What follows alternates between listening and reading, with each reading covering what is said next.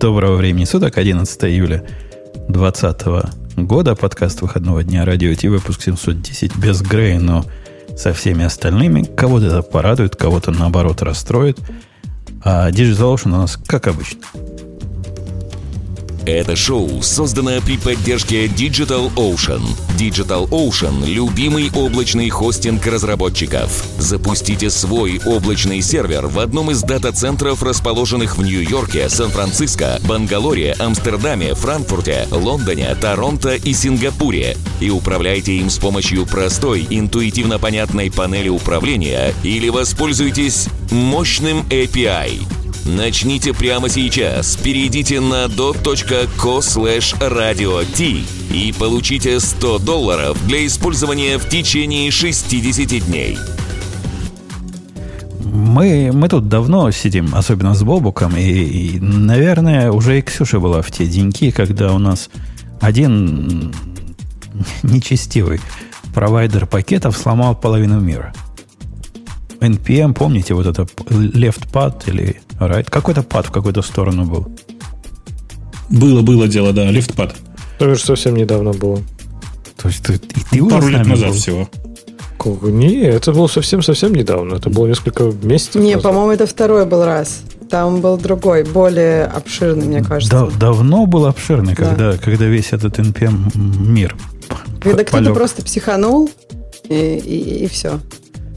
Эй, да, и, а у вас э, в Фейсбуке тоже кто-то психанул? Это я намекаю на тему, которая просто трагично называется. Почему так много программ сегодня поломалось? Я видел другую интерпретацию. Facebook сломал половину мира. Не знаю, какая из них более щадящая для Ксюши. Мне кажется, я Ксюша поняла. тут вообще ни при чем. Да, на что ты намекаешь, поэтому я тут ни при чем, и поэтому я наслаждаюсь вашей беседой. Давайте, пока Ксюша молчит, я вам хочу сказать, что я э, с наслаждением читал несколько тредов, один из которых был на гитхабе вокруг этой истории. Для тех, кто не в курсе, э, библиотека, которая называется Facebook, Facebook SDK, во второй раз за месяц значит, ну, просто роняла огромное количество разных приложений, где она была заимбежена, как сказать, с, с которыми тех приложений, которые были собраны с использованием этой библиотеки. Эм, история грустная, безусловно. То есть ситуация смешная, а история грустная. Э, потому что реально, мне кажется, что ну, половина, наверное, всех крупных приложений так или иначе собраны с этой библиотекой. Э, не, знаю, не вникал в детали, честно скажу. Знаю, что для того, чтобы приложение перестало, переставало падать, достаточно было граф Facebook.org просто заблокировать. Но вы понимаете, что э, как бы граф Facebook.org это такая штука, которая дергается примерно для всего. Я, в Фейсбуке, в смысле. Я на это не натолкнулся напрямую, потому что список приложений а он, похоже, и для хипстеров, и для подростков. Pinterest, TikTok, Tinder. Ну, Tinder не совсем для подростков, хотя и подросткам тоже можно. Spotify. Женя, Waze, Waze, банковские приложения. Maps.me эм, падали, то есть много-много Maps.me, да, в смысле, падало очень много всего. Ты просто, мне кажется, не догадываешься, для чего используют эту библиотеку. Стучать в Facebook. Да-да, просто для чего стучать в Facebook? Для порядка. Э, самое частое, самое частое использование этой библиотеки, которое я видел, оно вовсе не для того, чтобы пользоваться какими-то свойствами Фейсбука. Оно наоборот. Для того, чтобы когда ты в Фейсбуке рекламируешься, не показывать рекламу тем людям, у которых уже стоит твое приложение. Э, Понимаешь ну, логику? Это, это разумная, да, разумная идея. То есть это все связано с рекламной сетью. Какой-то API их э, вот этого... Это не API рекламной сети, но это API идентификации. В данном случае используемое для идентификации в том числе. На самом деле это очень широкий SDK, он классный, в смысле, и реально им пользуются не только для этого, но э, есть приложения, в которых ты смотришь, а там Фейсбука вообще не видно. Никак. Никаким образом. Э, а ну, вот это как, как раз, да. А вот наивно, наверное, с моей стороны будет, я не знаю, ни Swift, ни Objective-C, а там try-catch нету? Есть. Ну, так, в смысле, чтобы э, все поймать. А нет, так не получится. Каким образом? Это все-таки компилируемый язык. Там, знаешь, как бы это же не, не штука с эксепшеном. Там прям... Я, я не видел, что там, но предполагаю, что там какой-то memory overrun был, еще какая-нибудь ерунда. NPE, NPE там был. Ну, no как, ну вот. Что ты, как ты поймаешь? Как ты поймаешь NPE в скомпилированном приложении? В скомпилированной чужой библиотеке? Они уже, Ох, хотя рантайм прям, его не вот ловит, да? Все, что вы говорите, у меня прям волосы шевелятся. Я просто скажу это и снова отключусь. смысле, ты вот сказала, что у тебя волосы шевелятся, но дальше ты ничего не говоришь. Это Ксюша да? потом выключила микрофон и все сказала, все, что она хотела. Да, мы, мы догадываемся, что ты, наверное, что-то там рассказываешь важное. Или уже пришли за тобой и схватили за, за горло твою песню. Ну, я не знаю, я просто... Ладно. Ну, ты я... прокомментируй то, что не касается Фейсбука. Ну, вот Например, можно ли было трайхедж воткнуть? Я вот вам теоретически да скажу. Представьте, э, давайте так. Как быстро была пофикшена проблема? В смысле, проблема была пофикшена на серверной стороне, я предполагаю, нет? Ну, как бы, поэтому можно сделать вывод, ну, как бы, как сказать-то? Не, не, в смысле, смотри, мы все понимаем, что, скорее всего, на серверной стороне возвращался какой-то не совсем ожиданный ответ. То есть, ну, как по внешним признакам оно вот так вот. Ну, в общем, есть... я, я, давайте так, возьмем гипотетическое iOS-приложение, или там много их, гипотетический какой-нибудь фреймворк. И вдруг без перевыпуска iOS всех версий этих приложений. Они начинают в один прекрасный момент делать что-то, что как бы нам бы не хотелось, чтобы они делали.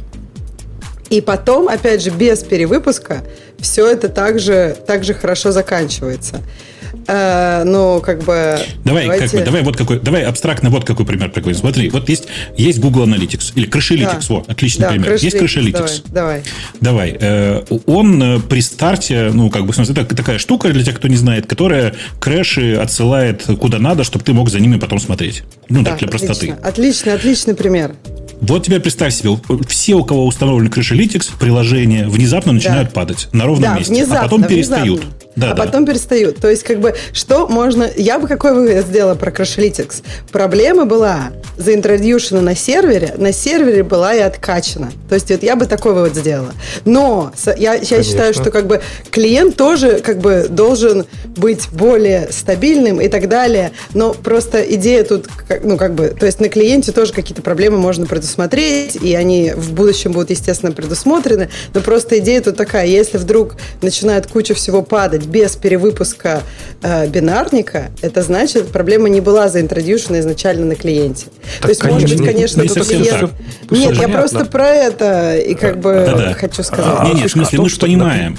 Да. Ну, не да, знаю, мне, я, мне не показалось, что вы как бы про это говорили. Мне показалось, не, не, а мне просто интересно, вот чисто технически, опять же говорю, вот Бобух правильно сказал, что это, наверное, так как нативный код, то сложнее сделать. Ну, я вот из мира Java, да, то есть там да, можно я, любой вызов я могу рассказать. в try-catch, который типа, неважно, что упадет, сервер, клиент, сетевой вызов, все что угодно, кроме там thread interrupt и каких-то out of memory, оно все поймает. И неужели такого нельзя сделать ну, вот на клиенте как-то, чтобы, чтобы, там, чтобы сервер вообще там сгорит и пропадет и исчезнет, и он все равно Сгорит, пропадет и исчезнет, это идеально, Леш. Ну, понятно, что вокруг сгорит, пропадет и исчезнет, все есть. И как бы, ну, есть куча всяких моментов, вокруг куча всего. Но ты же понимаешь, что как бы, ну, есть ситуации, которые все-таки, вот как даже там, не знаю, out of memory, есть ситуации, которые как бы, ну, не, не предусмотрены. Да, да Я нет, думаю, в любом да приложении. Нет, да нет такой ситуации. Да есть. Подожди, Ой, ну, у тебя... ну даже Амазоны падают. Под, подожди, дорогая, не, давай, не, давай про этот нет, конкретный Ксюша, случай. То есть у тебя есть я просто... клиент, который делает удаленный вызов э, какого-то э, какого-то метода, который какие-то данные тебе должен возвращать. Ну, грубо говоря, правильно? Ты хочешь нам сказать, невозможно обложить этот метод таким образом, чтобы а, такая третичная функция не роняла половину мира – Слушай, Фигня. Жень, ну, конечно, когда ты поставил вопрос так просто, да, возможно. Но я, я, опять же, я говорю, что я не знаю там точно деталей, но там наверняка не все так просто. То есть там, наверное, метод на метод на метод, и получается, что как бы permutation всех, всех проблем, которые произошли в этот момент, он как бы не был предусмотрен. А я тебе задам такой вопрос. Ты уверен, что там, не знаю, все пермутейшены всех проблем, которые могут случиться, сейчас предусмотрены в так твоем приложении? Это не надо, Ксюш, в том-то и дело, что это не надо тебя entry point у тебя всегда один. То есть у тебя есть точка входа. Если ты ее вернешь в try catch, ну я говорю там про Java, да, то кроме ошибок рантайма, там типа, не знаю, out of memory, когда физически нет памяти, она отловит все. Не, не важно, что случилось. А, а, Слушай, come on, Android-приложения не падают? Вот меня это прям вообще удивляет. Да, да, есть, да нет, погодите. Что значит? Вот Лешин рецепт обложить все try except. Это, конечно, джавовский очень подход. А однако, если ты работаешь с нормальным языком, который управляется ошибками как, э, как значениями, ну вот представь, типичный случай. У меня есть бэкэнд приложение, которое разговаривает с другим бэкэнд приложением. Правильно? то же самое практически. Я просто на фронтенде пишу. И это приложение в какой-то момент должно взять какое-то третьестепенное данное снаружи. В моем случае, например, мы тут как-то упоминали сервис, который возвращает, открыто биржа сейчас или не открыто. Этот сервис, если его пишет не коллега э, одноглазый и трех, э, трехрогий, а, обязательно сделает как минимум следующее. Во-первых, оно не будет считать, что удаленный сервис всегда доступен, и будет там какой-то ретрай с каким-то экспоненциальным э, временем увеличения. В тех местах, где такие тормоза доступны. Например, какой-то backend end of the day process. Там ну, подождем немножко, но зато лучше данные получим. В тех местах, где такое делать нельзя, где надо сразу ответ показывать, он будет какой-то какой дефолт возвращать разумный. Ну, например, можно считать по умолчанию, что биржа открыта с 9 до 4 часов. С 9 утра до 4 вечера. И ни, ни в какой сервис удаленный нам ходить не надо. Как бы он там ни падал, что бы он ни делал. Если, если писал действительно трехрогий коллега, то его может, он может попасться на сервер, который берет коннект и не отдает ему ответа. Это потому, что он про тайм-ауты его в школе не учили. И он не знает, как их делать. Однако все эти проблемы можно стопроцентно обойти. Так это ж не про то, Умпутун. То есть представь, что у тебя ответ вернулся, ты из него читаешь поле, как, например, из словаря, а этого поля нет, и он нил, и у тебя будет паник. И этот паник у тебя точно так же грохнет все. Нет, не будет. Во-первых, с какой-то радости я буду читать с поля. Я, я, я что, тот самый трехрогий? Я ответ замаплю на а, на, на какую-то структуру, он распарсится JSON. Если JSON упадет в распарсивание Ой. если он невалидный, то мы выйдем. Если нету того значения, которое я ожидаю, например, я жду там стринга, а там придет int или что-то в этом роде, я тоже упаду. Если придет за пределами разрешенных отрицательный день, я тоже упаду. Прекрасно все это падает. Никаких трайк-кэтчев для этого не надо. Это случаи, которые надо обкладывать проверкой на конкретные ошибки.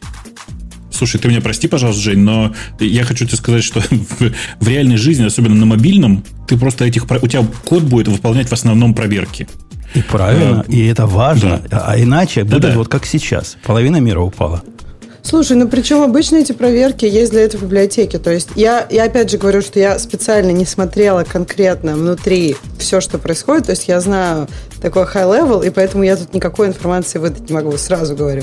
Но, насколько я знаю, обычно на, в iOS-приложениях это все делают специальные библиотеки, и, Бобок, в этом нет ничего такого, что, ой, там проверка на проверке, но библиотека все это проверяет. То есть она тебе просто, у тебя есть там твое понимание JSON, который должен прийти. Если пришел не, не, не JSON твоего понимания, все как бы, ну, просто у тебя там нету данных. Да, нету данных. да я не про это говорю. Тем более а то, NIL что... на Objective-C это вообще не страшная штука, от него ничего не падает падает. От него может что-то не работать, но как бы ничего не падает. Тут дело не в, не в Objective-C, а я давай какой-то другой, другой тебе развесистый пример приведу. Э, ну, типа, я не знаю, ты вон, у тебя GraphQL, ты там запрашиваешь какой-нибудь э, набор данных, а тебе приходит другой набор данных. Естественно, это какой-то чудовищный корнер-кейс, который не всякая библиотека для работы с GraphQL проверяет. И в этот момент случается какой-нибудь внутренний клэш, и все рушится. Я как раз очень легко представляю всю эту конструкцию. Причем дело не в мобильных, а реально вот вза- взаимодействие между клиентом и сервером, сервером в сложных вот этих вот э, сложных и неприятных э, случаях. То есть, ну, скорее всего, произошел какой-то эм, как это произошел фатальный недостаток на, на, на сервере, э, вследствие которого действительно начались такие проблемы. Но меня удивляет не это, это, это фигня. Меня удивляет, что это произошло второй раз за месяц. Вот это для меня удивительно. Типа, ну, э, по, моей, по моему опыту, люди, наоборот, совершают обратную ошибку. Они всегда думают, что если оно здесь долбануло, значит, надо срочно здесь проверить все. Потому что, не дай бог, долбанет еще раз. А тут, видимо, решили, что э, два раза в одно и то же место снаряд, как известно, не попадает, или там бомба, бомба не падает. Вот и получилось так. А мы уверены, есть, типа, что это два раза за месяц? Одно М? и то же место, мы уверены. Может, они какую-то версию готовят новую, несовместимую со старой. Ну, как у них принято. На сервере. Ну да, версию API. Пытаются. И вот случайно включили версию 2.3 вместо версии 1.7. Но, но, но может, может быть, в любом случае, знаете, я еще с чем, с чем тут внезапно хочу согласиться. Вот в этом трейде на гитхабе, в котором, ну, можно по-разному оценивать, заслуженно или незаслуженно гнобили разработчиков библиотеки, собственно, Facebook SDK, был один удивительно разумный комментарий. Я его сейчас дословно не вспомню, но, но смысл, смысл его был такой. Зачем вы так сильно убиваетесь и ругаете разработчиков библиотеки? Ведь ошибку это совершили вы. Вы встроили эту библиотеку в свое приложение. И это довольно разумный вообще подход сам по себе. Ну, действительно, нужно 10 раз думать, прежде чем любую дополнительную библиотеку к себе приносить. Э, я понимаю, что большая часть приложений не могли обойтись без этой библиотеки. Ну, реально, без Facebook SDK невозможно было в этом месте. Но, э, ну, как бы, это же не половина интернета. А, ну, я, а я не согласен с, твоим, с твоей мягкой оценкой. Мне даже закрыв, закрыв глаза на то, что э, так не пишут бэкэнд приложения, чтобы они два раза в месяц падали и клали с собой половину мира, я перенес бы львиную часть вины именно на разработчиков клиента. И вот те, которые думают в, в контексте, как ты, Бобок, упомянул, тогда мое приложение будет только ошибки обрабатывать, вот им и по делам. Они получили. Да, вот так бывает, когда ты не только ошибки обрабатываешь. Это, не, это тоже, понимаешь, проблема в том, что ты сейчас пытаешься э, как бы выяснить, какие, какая часть разработ, разработчиков из компании Facebook гады. Те, которые писали SDK или те, которые писали э, сервер. Э, на, на мой взгляд, конечно, виноваты оба. Ну, в смысле, в, как, в какой-то там, в каких-то пропорциях. Одни вернули данные, которые, очевидно, были невалидны или, или не подходили под спецификацию. Другие не обработали эту ошибку и не посмотрели внутрь библиотеки. Но, кроме всего прочего, повторюсь, еще виноваты те, кто это встраивал в свои приложения. Ну, потому так, что, да, подожди. нужно следить за тем, что ты встраиваешь. А самое главное, у меня как у разработчика вот, э, приложения, я имею какой-то контроль над этой библиотекой, я просто не представляю, как она встраивается. То есть, типа, я ее вызываю в каком-то месте, или она хоп и Ну, ты ее линкуешь, и она в какой-то момент вызывается при инициализации, О. и потом дальше. То есть, типа, Во время инициализации она сама дергает сервер. Бобок, То есть, ну, я не смогу сам трайкач обернуть ее. Можешь. Да нет, ну в смысле, ты же... Можешь, можешь, конечно. Ты, ты ее вызываешь сам, Бобок. Она, ну, в смысле, тебе нужно ее инициализировать, потом она может, например, какие-то системные вызовы, вызовы слушать или еще какие-то. Но все да, равно, да, просто она падала просто в инициализацию. Линковка, просто линковка не поможет. Ну вот инициализацию... Как бы, а инициализация у вас магически происходит, типа... Да нет, нет? Это, это же не, нет, не какой-нибудь... Там не, все нормально, просто кол к библиотеке. То есть, э, То есть разработчики приложений сами виноваты. Забыли обложить. А этот SDK... Нет, подождите, что они сейчас забыли обложить? Э, они, скорее всего, скопировали инициализацию из примера Facebook SDK, а там вокруг никакого трайкетча нет, значит, все в порядке. Там же не написано, что в этот момент... Нет, ну вообще try-catch это, я не знаю, мне кажется, не очень обычная практика на iOS. Конечно. И, то есть, я не знаю. Вы сейчас, мне просто интересно, вы сейчас пытаетесь выяснить, кто виноват? Не, нет, мы нет, мы обсуждаем, что, как поступать в таких ситуациях. Тут а. даже вообще вопрос не в Фейсбуке, потому что никто из нас не пострадал. То есть, как бы, я единственное, чем, чем пострадал, у меня не запускался Spotify. Почему? Я Леша, страдал, у меня... Пит... Я два раза Maps, да, я два раза Maps переустанавливал, да. Вот. Один, один я, снеси ты его уже это приложение. Один я совсем ерунда. не пострадавший, потому что я даже не знал об этом, пока мы не начали обсуждать. В смысле, ты знал об этом, когда темы подбирал? Нет, ну вообще думала, я, я тоже я говорю, что, честно признаюсь, Тиндером не пользуюсь, поэтому а, не пострадал. А, а в чем тут такая, такая заслуга? Тиндером надо я, пользоваться. Я пошутила, Жень. Ну, в смысле, Spotify. Пользуется, конечно. Типа, я не хипстер. Но, как бы, наверное, надо нам с тобой, Жень, начинать, чтобы быть в теме. Встретим, Ты видишь, все пострадали, встретим, а мы нет. Встретимся, Ксюша, в следующий раз в Тиндере. Может, через него и подкаст проведем. Э, ну, а... вообще, знаете, слушайте, на секундочку, вот маленькая капелька. Тут я посмотрел на инициализацию, в смысле на то, как описывается инициализация. И там, если честно, вообще совершенно не очевидно, что Facebook SDK.init ходит куда-то в сеть. Вот честно вам скажу. Ну, то есть, типа, там такая библиотека, по которой вообще непонятно, ну, как бы, что там внутри инициализации происходит, в смысле, снаружи, с точки зрения описания.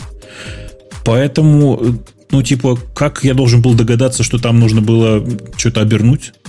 Ну, а главное, оно же не падало По-моему, никогда. то, что вы обернуть, вы как бы... Это, это какая-то очень странная идея. Я таких идей нигде не слышала, чтобы надо что-то было оборачивать. А по поводу, чтобы библиотека ходит в сеть, ну, я не знаю... Э, подожди, э, Бобок, а ты чего ожидал? То есть, ну, в смысле, вот ты берешь Crashlytics, и ты тоже думаешь, что он в сеть не ходит? При инициализации. На момент инита, на момент инита, может быть, и не ходит. Вообще, я бы не ожидал от какой-то библиотеки, и не там, если это прямо не, не описано. Но, Ксюша, в нашем мире, например, в Гошном, есть два вида функций. Одни функции, я имею в виду в таких штуках, которые с сетевыми драйверами какими-то работают, например, с Монгой. Одна функция создает объект, типа вашего инита, инициализирует его, и от этой функции редко, когда ожидаешь, что оно куда-то пойдет. Есть отдельная функция dial, которая дозвонится на материнский корабль и произведет коннект там и все, что надо. То есть есть такое соглашение. Если бы init функция начала устраивать хождение в интернет, я бы сильно удивился.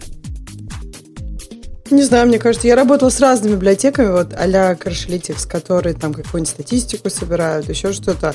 Э, ну, они по-разному, по-моему, себя ведут. Некоторые с самого начала э, ходят, некоторые только по коннекту. Ну, потому что иногда еще ты там, люди считают, например, сессии, сколько там человек с этим SDK, ну, там, я не помню, была какая-то сборщик статистики какой-то, и то есть, ну, то есть, вот он сессию начинал, когда и нет, чтобы посмотреть, например, какой у тебя там time spent приложения. То есть, я имею в виду, что таких библиотек можно ожидать разного. То есть они могут делать много разных вещей, и, и смотря что тебе нужно, ты можешь по-разному это сделать. Не-не, ожидать это, это скользкий довод. От нее ничего не надо ожидать. От нее нужно ожидать только то, что описано в документации. И если да, в документации да, прямо и четко не сказано, что вот эта балалайка ходит в интернет и предполагает у вас наличие этого самого интернета, то тогда надо переписывать документацию. Ну, видишь, э, Facebook SDK странно было бы использовать, да, без интернета. Там как бы вся библиотека про интернет. Но то, что конкретно init ходит в сеть, конечно, мало кто ожидал. С другой стороны, init может, мог, быть, мог ведь упасть и по другой причине, не связанной с интернетом. Э, то есть, наверное, каким-то образом, так или иначе, от этого нужно было страховаться. Э, это одна сторона. А вторая сторона, повторюсь еще раз, что не забывайте, что этой библиотекой пользуются уже, ну, типа, сколько? Пять лет, наверное, точно пользуются уже. И до этого она так нас не подводила. Вот это просто два раза подряд за один месяц. Вот как рвануло, так рвануло.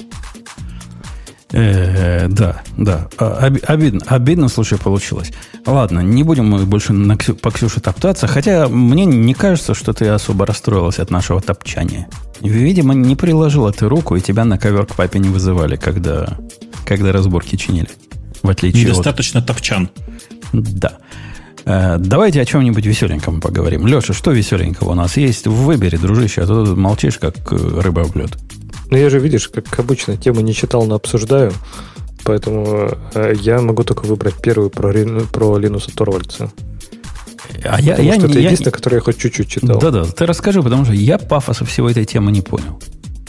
Ну, там пафоса никакого и нет, там это было просто интервью на каком-то саммите по open source, и у Линуса Торвальца взял интервью один из наших, вот, и они, собственно, поговорили вообще про open source, про поддержку проекта, и я даже немножко видео, кстати, посмотрел, там не знаю, мне кажется, там достаточно было такое средней руки интервью, но оно почему-то появилось на нескольких ресурсах. Видимо, оно какие-то откровения кому-то принесло. Вот, и да нет, просто ребята из VMware постарались, вот и все. Может, может. Вот. Э, но фишка в том, что на Linux там говорит совершенно нормальные вещи о том, что очень сложно находить мейнтейнеров для таких проектов, как, например, ядро Linux. И они говорили про, не страшно ли Linux стать, ну, не Linux, может быть, да, а конкретно C стать каким-то legacy типа кого и что нельзя будет найти никаких программистов и вообще никого. Но Linux вроде этого не боится. Не, он а там, думаете, он, станет он, он, он там сказал, он там сказал вообще э, преступное буквально. Я думаю, эта статья стала такой популярной, потому что э, топильщики за Раст ее прочитали. Он предположил, что да, на Расте мы, конечно, и на Go не будем ядро писать, но не исключает, что привязки какие-то будут для драйверов и для подсистем каких-то неосновных, чтобы на Расте все это писалось. Вот от чего статья Обратите внимание, что спрашивали его про Go и Rust, а ответил он про Rust. Бе-бе-бе, простите. Ну, на Go писать драйвера устройств, ну, это было бы не, Подожди. не видно. А на Rust, Rust, Rust же умеет уже байдинги все делать. В смысле, или, на, или на одном уровне C работает, конечно. Конечно. А зачем тогда ему отдельно байдинги нужны? Ну, видишь, э, что такое байдинги к C? Э, ты имеешь в виду, что э, Rust умеет напрямую загружать линуксовые, в смысле, там, типа, сошные библиотеки с ними работать, да? Вот это имеешь ну, в виду? Да. Ну да, да, да. Но, уже, типа, но в ядре-то никаких библиотек нет. Внутри ядра совершенно свое все, как говорится. И пока никто, как мне кажется, не пробовал внутрь ядра линуксового писать на Rust. Это довольно интересная и сложная задача. Пока, okay. мне кажется, никто такого не делал. А почему, кстати, возвращаясь к Каболу и к вопросу, да, думаете ли вы, что он ставит Каболу, мне тоже кажется, что тут э, тот, кто задавал вопрос, он как-то не знаю, повернул в свою сторону. То есть Кабул стал Каболом не потому, что типа он старый. Он с Кабул стал Каболом, потому что на нем никто не писал. На C пишут, он это первый или второй да, по популярности язык. На нем пишут.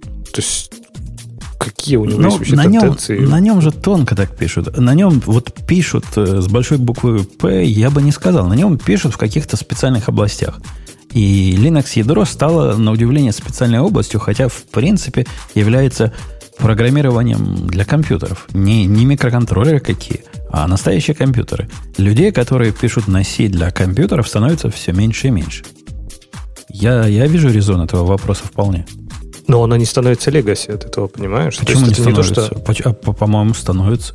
Linux? Если не Linux, э, C, если ты C как студент не изучаешь вообще нигде, и если язык для тебя самого низкого уровня это Python, чем, собственно, выпускники современных высших учебных заведений страдают, то какой тебе C? Как C, поинтеры какие-то. Вот это, вот это все низкоуровневое.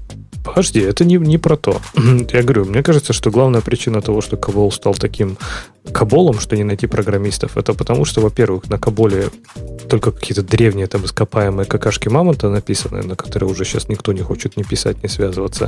То есть Кабол это легаси. На нем ничего нет нового, на нем нет ничего современного. Погоди, а что новое есть на C, кроме, Подожди, кроме а что, что тебе не хватает в Каболе, прости? Не-не, я имею в виду из приложений. Не, не в языке, а в приложениях. То есть новые приложения Но... на Каболе не пишутся.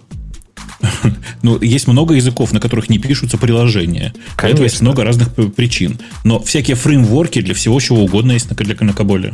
Ну, наверняка. Для чего тебе не хватает? Я не то, что не хватает, но эти все... Э, то есть нет ничего крутого, классного, стильного и молодежного. А на C есть Linux. И пол, вообще полмира Linux. А То есть ты, ядро. Ты, ты, и вообще, вся... я не знаю, я просто чисто аккуратно спросить. Я же правильно помню, что Linux старше тебя? Ну, конечно, но он же все равно горячая штучка еще до сих пор. То есть народ а, же... то есть так можно, да? Окей, хорошо. Конечно. А ге, ге, как это на, на букву Г называется, это филия, Бобук, ты, ты специалист? Какой гер, гер, геронтофилия, по-моему, да? Геронтофилия, да, есть такое, да. Любовь к очень старым эм, ядрам, да. У меня, кстати, есть машинка, у меня есть машинка, реально физически работающая. Она не, ну, сейчас выключена, но она есть, на которой до сих пор работает 24 ядро. Ты помнишь, Жень, 24 ядро? Как, как же его забыть, конечно. Вот такие так, дела. Так, подожди, Бобок, там было 2.4, а потом они перешли на другое версионирование, и там понеслась. Так что ты по 2.4 ну, да. не такой уж и старый. 2.4 это начало 2000-х годов. И я подозреваю, что компилируешь ты на 2.95 C. Там интересно, там, кажется, 2.96. Помнишь, такой от Red Hat был? Вот это я с трудом помню. 2.95 было наше все. Вот 2.95 это было у всех, а 2.96 это было в Red Hat. Это их собственный patch set, собственно, которым все и собиралось. Э, и это интересно, да, я посмотрел на версию ядра 2.4.20, то есть оно довольно свежее, это 2002 год. Э, ладно. Из, из... А у меня вопрос. Подожди, да. Женя, вот ты сказал про студентов, которые там питон и все такое. Разве мы ожидаем каждого студента, что он будет писать Linux kernel или быть мейнтейнером? Мне кажется, Linux kernel всегда было, ну, просто не, не для каждого штука. Ну, то есть, а мне кажется, C все равно остается там для драйверов, например. Там, кто мобильных. пишет драйвера? Ну, вот для, для кого? Это, это так как а кто раз... пишет Linux kernel? Тоже не каждый. Конечно, конечно. И об этом-то и речь идет, что язык с точки зрения языка разработки широкого профиля, промышленного языка программирования, э, оказался в очень специфической узкой нише. На нем пишут много чего специального, но именно, именно специального. Подожди, а ты думаешь, вот эта ниша как-то сильно видоизменилась? Мне кажется, она вот всегда примерно какая-то была не очень высокая. Просто добавилась куча ниш, на которых не пишут. Ну, их тогда просто не было. Ну, подожди, 20 лет назад была куча кода, я не знаю, написано на Go, не да было нет, тогда... Да нет, 20 лет назад, 20 лет назад была куча кода, написана на C. Э, Так для он и систем, остался. для систем широкого профиля. Когда на C писали, просто писали, вот как берешь язык, тебе надо что-то написать, ты пишешь. Бизнес-задачу решить. Пишешь на C. Сейчас так не делают на C.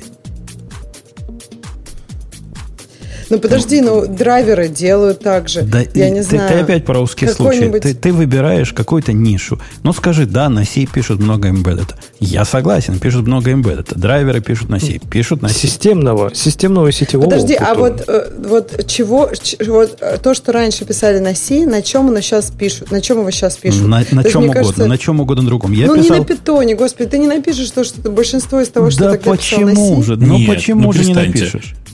Мы, мы тогда на C писали все. Конечно. У нас десктопные приложения на C писались. Мне страшно сказать, веб я на C писал. Вот Понимаете? Веб прям на C. Ну вот просто, мне кажется, десктопное Ну да. приложение это хороший пример по поводу того, ну, то есть на, на, на чем сейчас пишут. Если ты хочешь, ну, там, Java, плюсы, но, но десктопные приложения, я не знаю, их на питончике, ну, только если там, не знаю. Да их не ты- пишут ты вообще. напишешь. Э, Это тоже мертвая область. Их вообще не пишут. Их в вебе Нет, делают. ну, Ну подожди, Ну, ну, у тебя много есть десктопных приложений, которые у тебя сейчас стоят на компе. Ну как ты говоришь, что их не пишут вообще? Их становится Хочешь сказать, всё и мо- меньше и и мобильные меньше. тоже не пишут вообще. Приложений для десктопа становится меньше и меньше. Это медицинский факт. Я, я не думаю, что их становится меньше, Жень. Я думаю, что это старость у тебя просто наступает. Потому что, конечно, если посчитать... Блин, прости, пожалуйста, я ты под- подколоть так. Тиндером не пользуешься, вот старость. да. Видишь, смотри, сколько приложений, а ты ими всеми не пользуешься. Ты знаешь, что что-то с тобой не так. Слушай, не а ведь, Ксюша, а хочешь интересный пример? А ведь я приложение для мобильных на, на Plain C писал. Для Ну, Symbian. кстати, слушай, ты удивишься, но приложения для мобильных до сих пор там куски пишутся либо на C, либо на плюсах. И, ну, то есть, если ты, например, хочешь, чтобы они у тебя и на Android, и на iOS, то проще на C, потому что с плюсами Слушайте, там... Подождите, а общем, что мне кажется- а мне кажется, вы- Tinder вы- для десктопа? Ну да, не знаю, конечно. есть в андроиде запускаешь, запускаешь Android эмулятор и вперед. Ксюша, чтобы ты понимала масштабы, чего мы писали, наше поколение с Бобуком писало на C, я тебе скажу, что в году 89-м, может, 90-м, и фирма, которая, которая была тогда моя, по-моему, еще не моя, но где-то почти моя уже была, мы написали на C целый комплекс программ для учебного класса. То есть это настолько уж бизнес-логика. Ну, понимаешь, да, что такое для уч- обучения учени- В смысле, школьников? сейчас бы веб-сайтик сделали, да? Ну, мы и веб-сайтик типа сделали, просто тогда такого понятия не было, ну, тоже C. И игры написали обучающих тоже на C. Нет, ну подожди, а игрушки сейчас тоже, ну, как бы на плюсах пишут, но все равно их не пишут на питончике игрушки, понимаешь? Потому что Ну, у Да-да, тебя... змейку пишут сейчас на, на Пишут, C. ребята, пишут на C, питоне. конечно. На питоне пишут и десктопные приложения, и игры, и пишут на C-Sharp, и пишут, страшно сказать, на Go пишут. На C++, да, только не надо забывать, что C++ и C это два разных языка. Я согласна, это но же- я имею в виду, что он хотя бы достаточно low-level, его можно сравнить, например, там есть какие-то понятия, Нельзя. там, указатели. Да нельзя, да Нет, нельзя. ну, C++ подожди, ну, от C давай так, относится про- как- мы сравним Python и C++. Очень близко, Вот. очень близко. В Питон. питоне есть указатели, если что. Э, Сравнение, Подождите, сравнение C++ с- близок к Слушайте, Python по сложности. Вы не про то, Жень, вы да не про то спорите, вы не про то спорите. Дело же, это не, язык не делает легаси то, что там типа у него указатели есть. Фишка в том, что вот представьте, вы хотите писать сейчас на Каболе. Ну, где сейчас писать на Каболе? Ну, в подвале в каком-нибудь запрут вас в банке, в котором там 150 тысяч лет, и никогда оттуда не выпустят, пока там не почините написано на перфокарте код. А на C это же круто. То есть ты когда просто заходишь, говоришь, я пишу на C, все такие, о, там Слушай, ядро Linux, там glibc, все такие, Илюш, вау. вот чувствуется, что ты от Кабола максимально далек. Не надо в одном слове Кабол и перфокарты. Ну, не надо. Это разные поколения. Все-таки магнитные ленты. И- Ну, хорошо, и у меня есть, у меня есть, Леша, не нулевое ощущение, что для VS кода есть плагин, чтобы на кабольчике писать. Конечно, Да чё, давайте проверим, но я уверен, что есть. Э, Ну, примерно такой же, как для писания на C. Я не утверждаю, что C++, э, C, простите, в той же, в той же зоне, где, где и Кабол, но как-то попахивает близкой зоны. Ксюша, ты совершенно э, зря Подождите, Конечно, есть. Я пошел посмотреть. Конечно, есть. И он даже свежий. Он последний раз обновлялся в 2015 году. Э, так что, Леша, это все для, для хипстеров оказывается на самом деле. Настоящий Конечно, весь коде красиво, представляешь? И я не удивлюсь, если кто-то уже Language сервер к нему написал. Кого? А знаешь, что Бобу пугает больше всего? Что у него 42 тысячи скачиваний. Не то, что Вот это сейчас это очень точно было. А подмывает твою позицию не, недальновидную. Ксюша, ты совершенно зря в нашей беседе про уровни языков смешиваешь уровень языка, насколько он низкий и высокий, со сложностью языка. Конечно, Python с C++ не сравнить по сложности, однако по уровню, ну, я бы не сказал, что они где-то в разных вселенных. Они в разных вселенных по сравнению с C, несомненно, и с ассемблером. А однако рядом друг с другом, но они довольно близко. Вот это очень разные языки. Вот есть Go, есть Python, есть C++, и это одинаковые высокоуровневые языки. Разница между ними всеми и C++ в том, что теоретически из-за того, что у него есть наследие от C, ты можешь в C спуститься немножко ниже. Но это, знаете, вот как... C++ если вы когда-нибудь писали... Да, ну в смысле, да? из C++ ты можешь спуститься да. ниже в C. C. Да, да, конечно. Нет, я, я, я вот хочу быстренько добавить к тебе. Мне кажется, если ты пишешь на C++, то в принципе, как бы, ну, ты очень быстро можешь написать на C. Тебе, наверное, Нет. не понравится. Да кому? Ну, Нет. то есть тебе просто объяснят, что вот это все юзать нельзя, все, Слушай, что привык. Поэтому я, с тобой был, я с тобой был согласен до 2010 года. В 2010 году я преподавал у ребят, которых, которых преподавали C++, это был третий или четвертый уже курс, причем приличного вуза. И ради интереса мы с ними попробовали, а давайте-ка напишем на C. Никто из них не справится с этой задачей.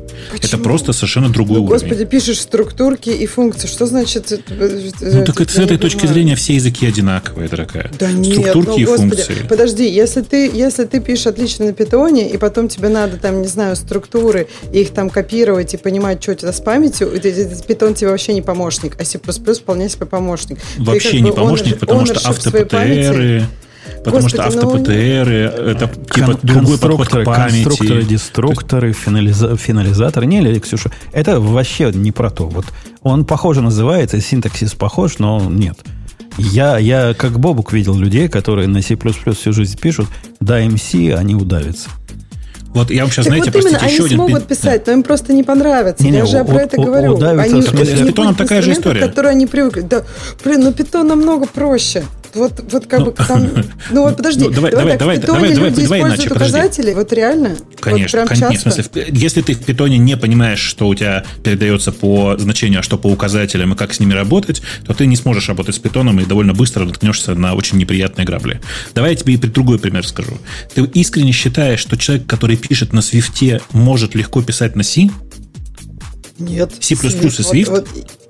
C++ да и Swift не... примерно на одном уровне находятся.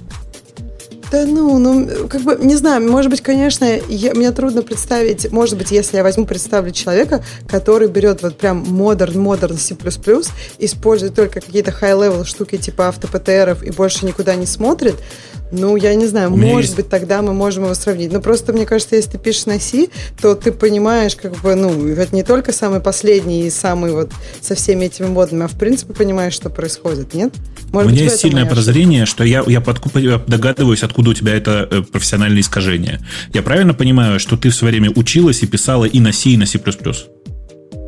Ну да, то есть Просто... у меня в голове такого разделения как бы нету. Я вот. вообще, если честно, предпочитаю более сишную такую штуку. То есть по мне так структура с функциями иногда том более дело. компактная. Добро ну, пожаловать в Go, Ксюша. Go там все так. В том-то и дело, понимаешь? А в реальности современный C++ не имеет к этому никакого отношения. Понимаешь, эти замечательные люди, которые пишут на C++, я просто как сейчас вспоминаю, когда я пытался людям объяснить, что такое вывод на std-out, а они долго смотрели на меня как на идиота, понимаешь? А, а, а потом выяснилось, что единственный способ для них объяснить, что такое std-out, это c-out. Э, и, ну, как бы мне после этого начали объяснять, что CD-out, это твой, в смысле C-out, он никому не нужен, сейчас это не модно вообще, сейчас никто так не делает, и так никто не пишет. Э, и как бы объяснить им, что концепция CD-out системная, ну, мне было тяжело, практически невозможно. Ну, то есть, типа, это люди, живущие в совершенно другом мире. А, это тут, люди, пишущие на C++. Тут, тут есть два, два типа людей. Одни, которые поднялись в C с ассемблера, ну, не поднялись, а в сторону отошли от ассемблера к C. И те, которые пытаются спуститься. И вот этот спуск просто огромный, C++ до, до C. И я с Бобуком полностью согласен, но это, это разные вселенные. Хотя, похоже, называются и подозрительно похоже вы, выглядит синтаксис. Пер, первая буква та же самая просто. Просто, наверное, мой, мой point в том, что спуститься с питона до C будет сложнее. Но, может быть, я и не права. То есть, может быть, с питона до C так же, как C++ до C. Э, ну, э, конечно, я к тому, что они примерно на одном уровне. Ну, в общем, в любом случае, я вам хотел прямой пример другой привести, очень ностальгический. У нас сегодня ностальгический подкаст. Жень, помнишь, когда на, на трубе все писали, в смысле на турбо Паскале, на турбо Си, там так классно было. Объявляешь функцию, внутри пишешь ASM, и у тебя дальше целиком ассемблер. Вот как бы вот мысль о том, что писать на C++ и можно погрузиться в, внутрь C таким образом, то она примерно такая же. На самом деле там разрыв довольно большой, как между C и ассемблером. Не-не, Welcome мобильный девелопмент. Я вообще, я как бы, я хорошо этот мобиль, мобильный девелопмент понимаю. Вообще именно по этой причине я радуюсь, что наконец-то все на ARM переедет. Я, я с тобой не согласен. А, а что... а этого не станет меньше, но ARM ассемблер тоже норм. Да, да, просто он один проблема. будет. Он один ну, будет. Да. Ну да, да, не надо ну, будет вот. это, да. И я с тобой, Вовок, не согласен концептуально, что от C надо спускаться в ассемблер. Как я выше говорил, это не спускание, это, это такой, ну, брат, типа, а, почти одного уровня. Это шаг влево. Сделаешь шаг влево, и ты уже в ассемблер. Сделаешь шаг вправо, ты в C. Они не особо разного уровня языки. Ну да, это, конечно, не особо разного, равного. Короче, сейчас, знаете, давайте так. Сейчас давно сгладились э, как бы сказать, вот эти острые грани между разного уровня языками. Теперь это все такое немножко блури, и ты можешь довольно легко из, из, с одного уровня проваливаться глубже, глубже, глубже, и так до тех пор, пока до э, хексдампов не, до, не до, э, как, как без, мата, без мата это перефразировать, до тех пор, пока не опустишься до уровня хексов, в смысле до уровня непосредственно машинного кода. В принципе, ничего тебе не мешает. Ну да, но ты ведь не будешь утверждать, что писать на машинном коде, писать на ассемблере – это более высокий уровень абстракции. Это более высокий уровень удобства. И примерно так же и C по сравнению с ассемблером. Ну да, более высокий уровень удобства. Однако абстракции ну, да. остаются очень, очень такие же. В отличие от C++, питонов, Go и всех прочих реальных высокоуровневых языков. Ну, слушай, э, на самом деле, вот если всерьез говорить, давайте посмотрим. Есть hex-код, да, а есть э, ассемблер. Знаешь, какая главная разница между ним? Вот типа, у тебя сходу есть какой-нибудь ответ? Потому что у меня есть, я его знаю. Хочу проверить, знаешь ли ты. Да нет никакой разницы. Набирайте удобно. Есть разница. No. Есть разница. No. Это просто, это, этому, как, как, как оказалось, этому теперь учат в американских э, вузах, где учат программистов. Разница заключается в том, что в ассемблере есть одна новая сущность, которой вообще нет и не может быть в хекс-коде. Лейблы. Это, это от лукавого, но это не уровень. Но это то же самое, что на бумажке это не уровень. адреса Это не уровень, ты прав. Конечно, это не уровень, но это действительно важное фундаментальное отличие. Там появляется новая, новая вещь, которая на самом деле в, для компьютера не значит ничего и нужна исключительно для человека. Она называется лейблы. Вот все, что там появляется нового. Шажок, очень маленький, понимаешь, да? Ну, нормально мы в кодах писали в свое время и не жаловались.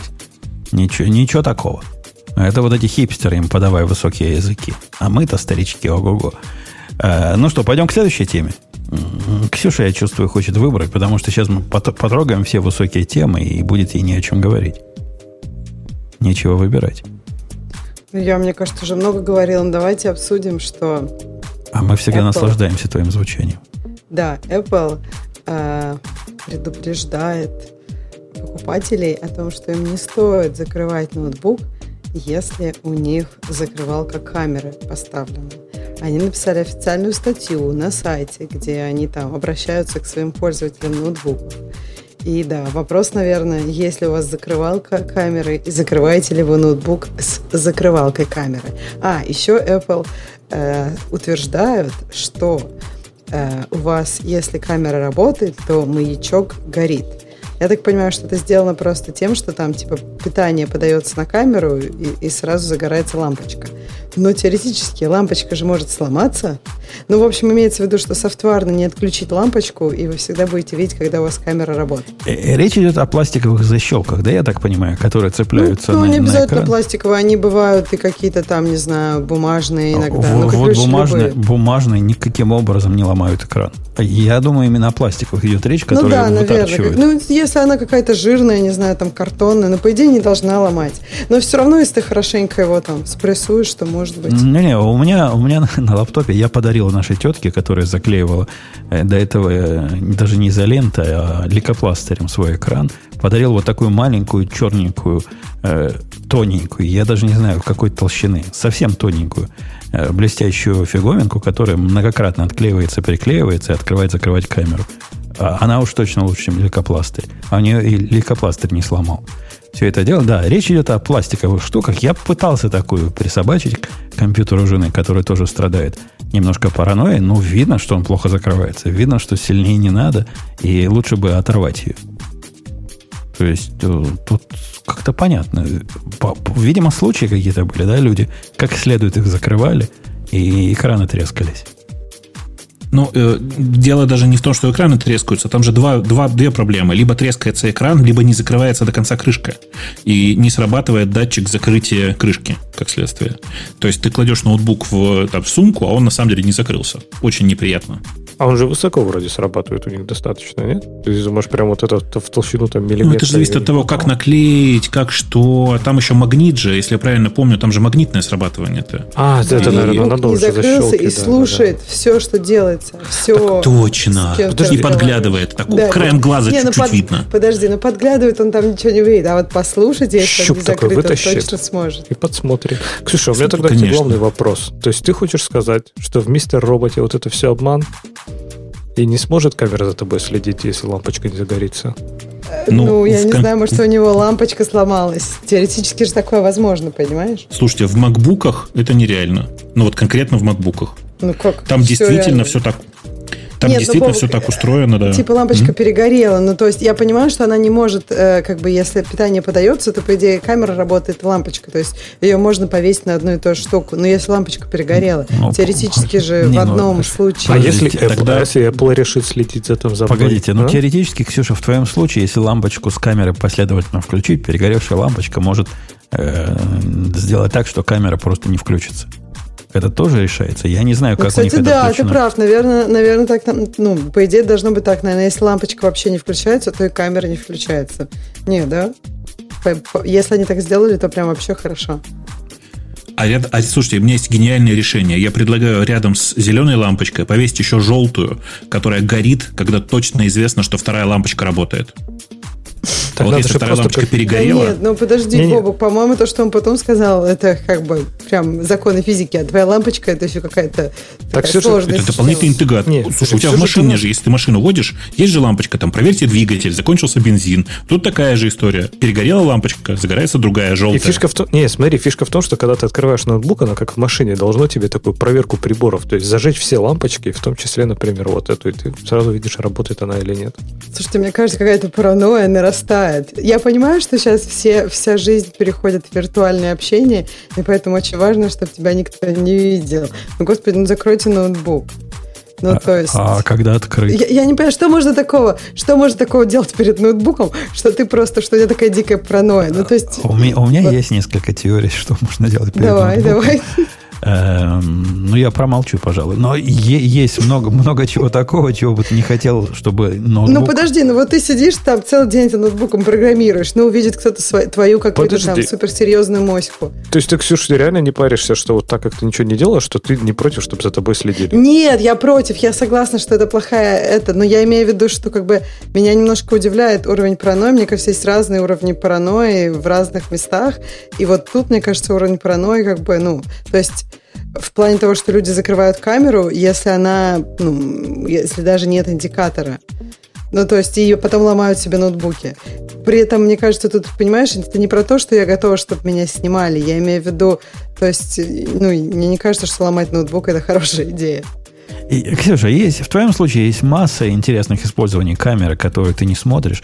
Например, интересно будет каким-то из наших слушателей посмотреть, в каком виде Ксюша работает во время жаркого дня перед своим ноутбуком. Я не знаю, в каком виде. Может, вполне приличном да у меня виде. кондиционер есть. Жень, нет. Я вот не знаю. я а, бы- а Точно другие- есть, но у нее кондиционер есть. И вот она сидит ровно так, как вы представили, и волосы развиваются просто от, ветра кондиционера. Да как у меня И же не такой, знаешь, играет. не этот, не такой вентиляторик маленький, который мне в моську направлен. У меня нормальная Жаль. общая жаль. система.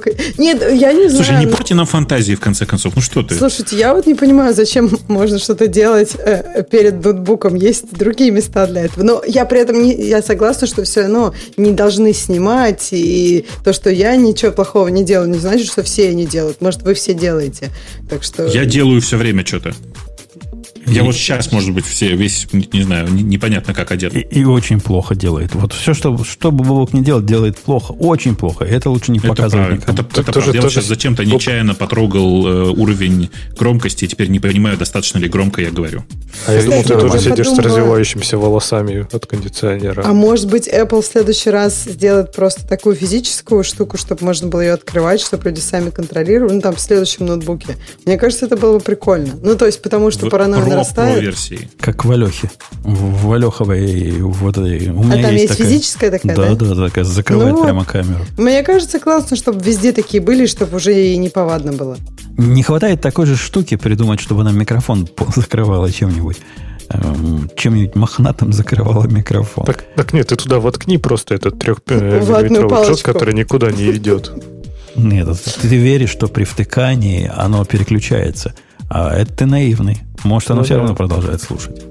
Ну да. Ну и кстати, в чате, и, кстати, в чате же по поводу камеры правильно ну, подсказали, что проблема-то не в том, что ну, у тебя там тихо тебя снимает без лампочки, а ты такой, не знаю, зашел случайно в зум куда-нибудь, он тебе хоп и включил камеру, а ты там сидишь, я не знаю, не комильфо и не готов к митингу, потому что не ожидал, что он включит видео. Слушайте, но, ну да, я согласна, что... Ну, я просто... Ну да, наверное, это просто какое-то дело привычки. То есть у меня, когда я запускаю какую-либо штуку, первым делом я все отключаю. То есть я прихожу куда-то с отключенным, ну и потом по мере необходимости уже включается. Ну да, я, пон- я поняла. Конечно, есть- а если зум это включит, ты же это не можешь знать заранее, пока не подключишься. В смысле, ну там есть такое обыч- везде, ну вот в каких угодно, в зуме, по-моему, тоже. Есть такое окошко, оно тебе говорит, вы подключаетесь, и там есть возможность все отключить. Ну типа, А- Они, они такие конфьюзные, Ксюша. Я видел не раз э, случаи, когда люди... Я, я хожу сейчас много на видео эти конференции, которые наши заказчики устраивают. А Им всем рассказали, что видеоконференции это для сближения коллектива. Но поскольку я внешний, я не хожу в них э, с камерой. А наши другие коллеги ходят. И вот через раз наша тетка там показываться успевает, пока не отключат, не, не прилепит обратно свою изоленту. Э, Оно там непонятно. Вот эта камера перечеркнута, не перечеркнута, какую нажимать. все это очень конфьюзинг для а, нормальных людей. Поэтому настоящая шторка – это наше все. Неудивительно. Ну, то есть я, ну, может быть, я какой-то ненормальный человек. Я тоже хожу на много разных, но вот Zoom точно бывает. Хотя я, я в Zoom только из веб-браузера хожу, а он меня все, все заставляет меня поставить свое приложение. Но я ему говорю, спасибо, чувак, давай-ка WebRTC. И, ну, не знаю, там кнопки есть везде, есть две кнопки, микрофон, камера, отключаешь обе, заходишь в режиме стелс. Потом, когда надо, проявляешься. Даже в такой популярной программе, как э, Skype, э, легко ошибиться. Ты думаешь, что делаешь звонок, а ты делаешь видеозвонок. Они поразительно рядом находятся, и не сразу понимаешь, куда ты, куда ты нажал. Ну, это, это реальная вещь. У нас, по-моему, несколько раз такое было. Когда выпукливался кто-то из ведущих, вдруг в, Skype просто по ошибке. Вот тебе пример. А, ну что, пойдем на следующую тему. Я предлагаю, поскольку вы все предлагали, предлагали, предлагали что-нибудь, что-нибудь такое реально техническое. Team City Cloud. Как вам такая тема? Я заглушил микрофон, но, чтобы вы знали, меня стошнило. Ужас просто. Погоди, погоди. Ты, ты видел, каких денег они просят маленьких? То есть э- эти, эти деньги для, для Team City, которые стоят тысячи долларов в стендалон варианте, а тут, по-моему, 60 долларов за, э, за дедика. Дают тебе дедика за, за 60 долларов. Ты что, дядька? Это, это же JetBrains. ну, я не знаю, сколько, сколько мне должны были приплачивать, наверное, 60 долларов, чтобы я просто посмотрел на этот продукт. Я же, ты, же, ты же знаешь, у нас с тобой уже все давно договорено. Ты, ты, ты JetBrains любишь, я ненавижу. Э, Леше нравится только э, исключительно IDE. Не-не, Леша TeamCity тоже нравится. Он особенно любит, что там на, на Kotlin DSL пишет. За это я, конечно, лично убивал, но кому-то Я, нравится. кстати, когда-то, когда-то на TeamCity, помню, строил достаточно сложные пайплайны. Но еще до того, по-моему, даже... Или, слушайте, XML у них поддерживается тоже, по-моему, не с самого начала. И, короче, когда еще вот надо было что-то писать там прям в интерфейсе, что-то настраивать, там всякие штучечки там вписываешь, какие-то шаги настраиваешь. Прям, ах, классно было. Какой-то у нас был один из клиентов, который вот прям сказал, нет, только TeamCity. Все эти ваши остальные, это все от лукавого. Есть один пасконный, настоящий, и мы будем пользоваться. Э, ну, TeamCity это продукт таких времен, когда можно было выбрать между TeamCity и даже не Джекинсом, а вот тот, который он был до этого. Скажи, Леша, как назывался? Батлер. Хадсон, да? Хадсон, Хадсон. Хадсоном, когда он еще был. И, ну, действительно, TeamCity это был космос какой-то. Он и сейчас космос. Это крутецкая навороченная система, которая цветет и пахнет, и развивается. Она, она стоит навороченных денег, с одной стороны. Но я к ним тепло отношусь. Это был мой один из самых удачных и приятных опытов интеграции вот таких CI-CD штук. Причем для сложных случаев. В тех случаях, которые мы и сейчас а, обсуждаем, как трудно реализовать. Например, у тебя есть монорепа, и надо какие-то части из него компилировать по условиям. Вот все это я делал лет 6-7 назад еще в TeamCity. То есть это... Ну, и спросите меня, как, как бы я сейчас это сделал в каком-нибудь GitLab или GitHub Actions, я бы сходу не сказал. Наверное, никак. А в TeamCity это можно. Это навороченный, крутой навороченный продукт. И то, что он в клауде появился только сейчас, я даже не понимаю, почему Бог э, так возмущается. Но удивительно, что они не появились 10 лет назад в этом варианте, или хотя бы 5 лет назад. Но лучше поздно, чем никогда. Да просто не покупает никто, я думаю, в этом дело. Ну, как, как никто? Ну, если они ставят цену в 2000 долларов за минимальный вариант, который не клаудовский, и люди покупают, я покупал. Я поплатил не, за это подожди, вот столько. Ты, ты не люди. Ты как бы все, что угодно покупаешь. Нет, я, я покупаю только нужное. Потому что... Ты четвертый Sublime уже купил? Нет. А, а собираешься? А надо было. А что, уже четвертый есть? Ну да, есть. Э, бетки раздают. Альфы, альфы раздают. Ну, я купил Sublime Merch, ты хочешь сказать, вот поэтому я ненормальный. Ну, возможно. Однако, Конечно, ты же не пользуешься почти, но пользуюсь не менее актив... очень активно пользуюсь. Очень активно пользуюсь. Ладно, это, это троллинг был. Я знаю, что ты им пользуешься, потому что никто, кроме тебя, очевидно, ты один из 100 клиентов, я думаю. Очень может быть. Не-не, TeamCity я пользовался, это был на двух работах. На одной работе даже убедил сделать это корпоративным, одним из корпоративных стандартов, чтобы лицензии было легче выбивать. А вторую работу перевел из, э, из ничего. Нет, сначала я их на, на Jenkins, на этот, на, на Hudson посадил. Мы удивились, ужаснулись. А потом решили лучше потратить 2000 долларов плюс, по-моему, еще тысячу за дополнительные агенты и жить спокойно. Оно того стоило.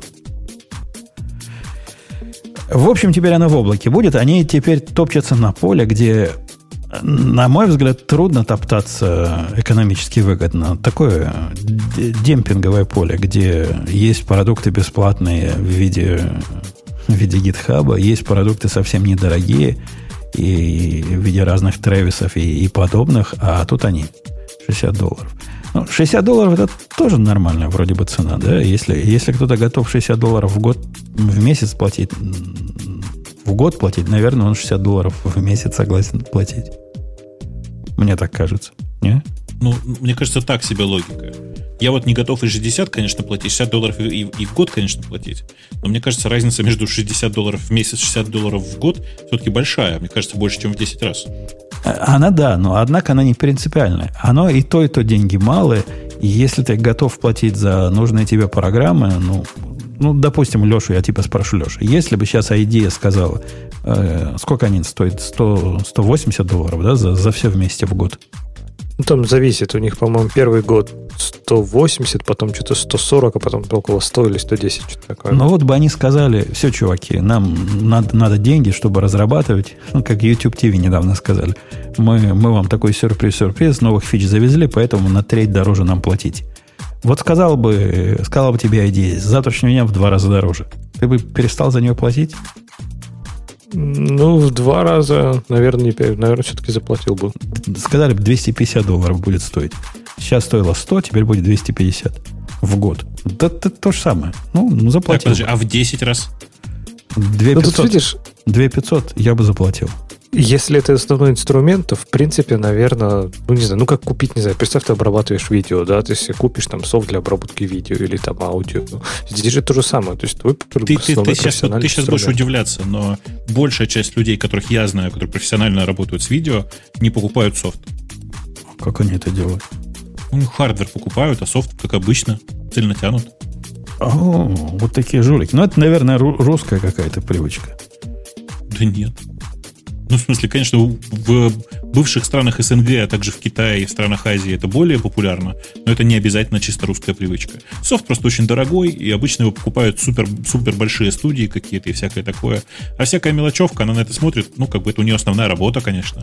Но ты смотришь на цену и думаешь, ммм, прикольно. Это мне примерно год работать для того, чтобы купить инструмент, да? Да нет, я его сейчас сворую просто. Раз, раз, и все, и поехали.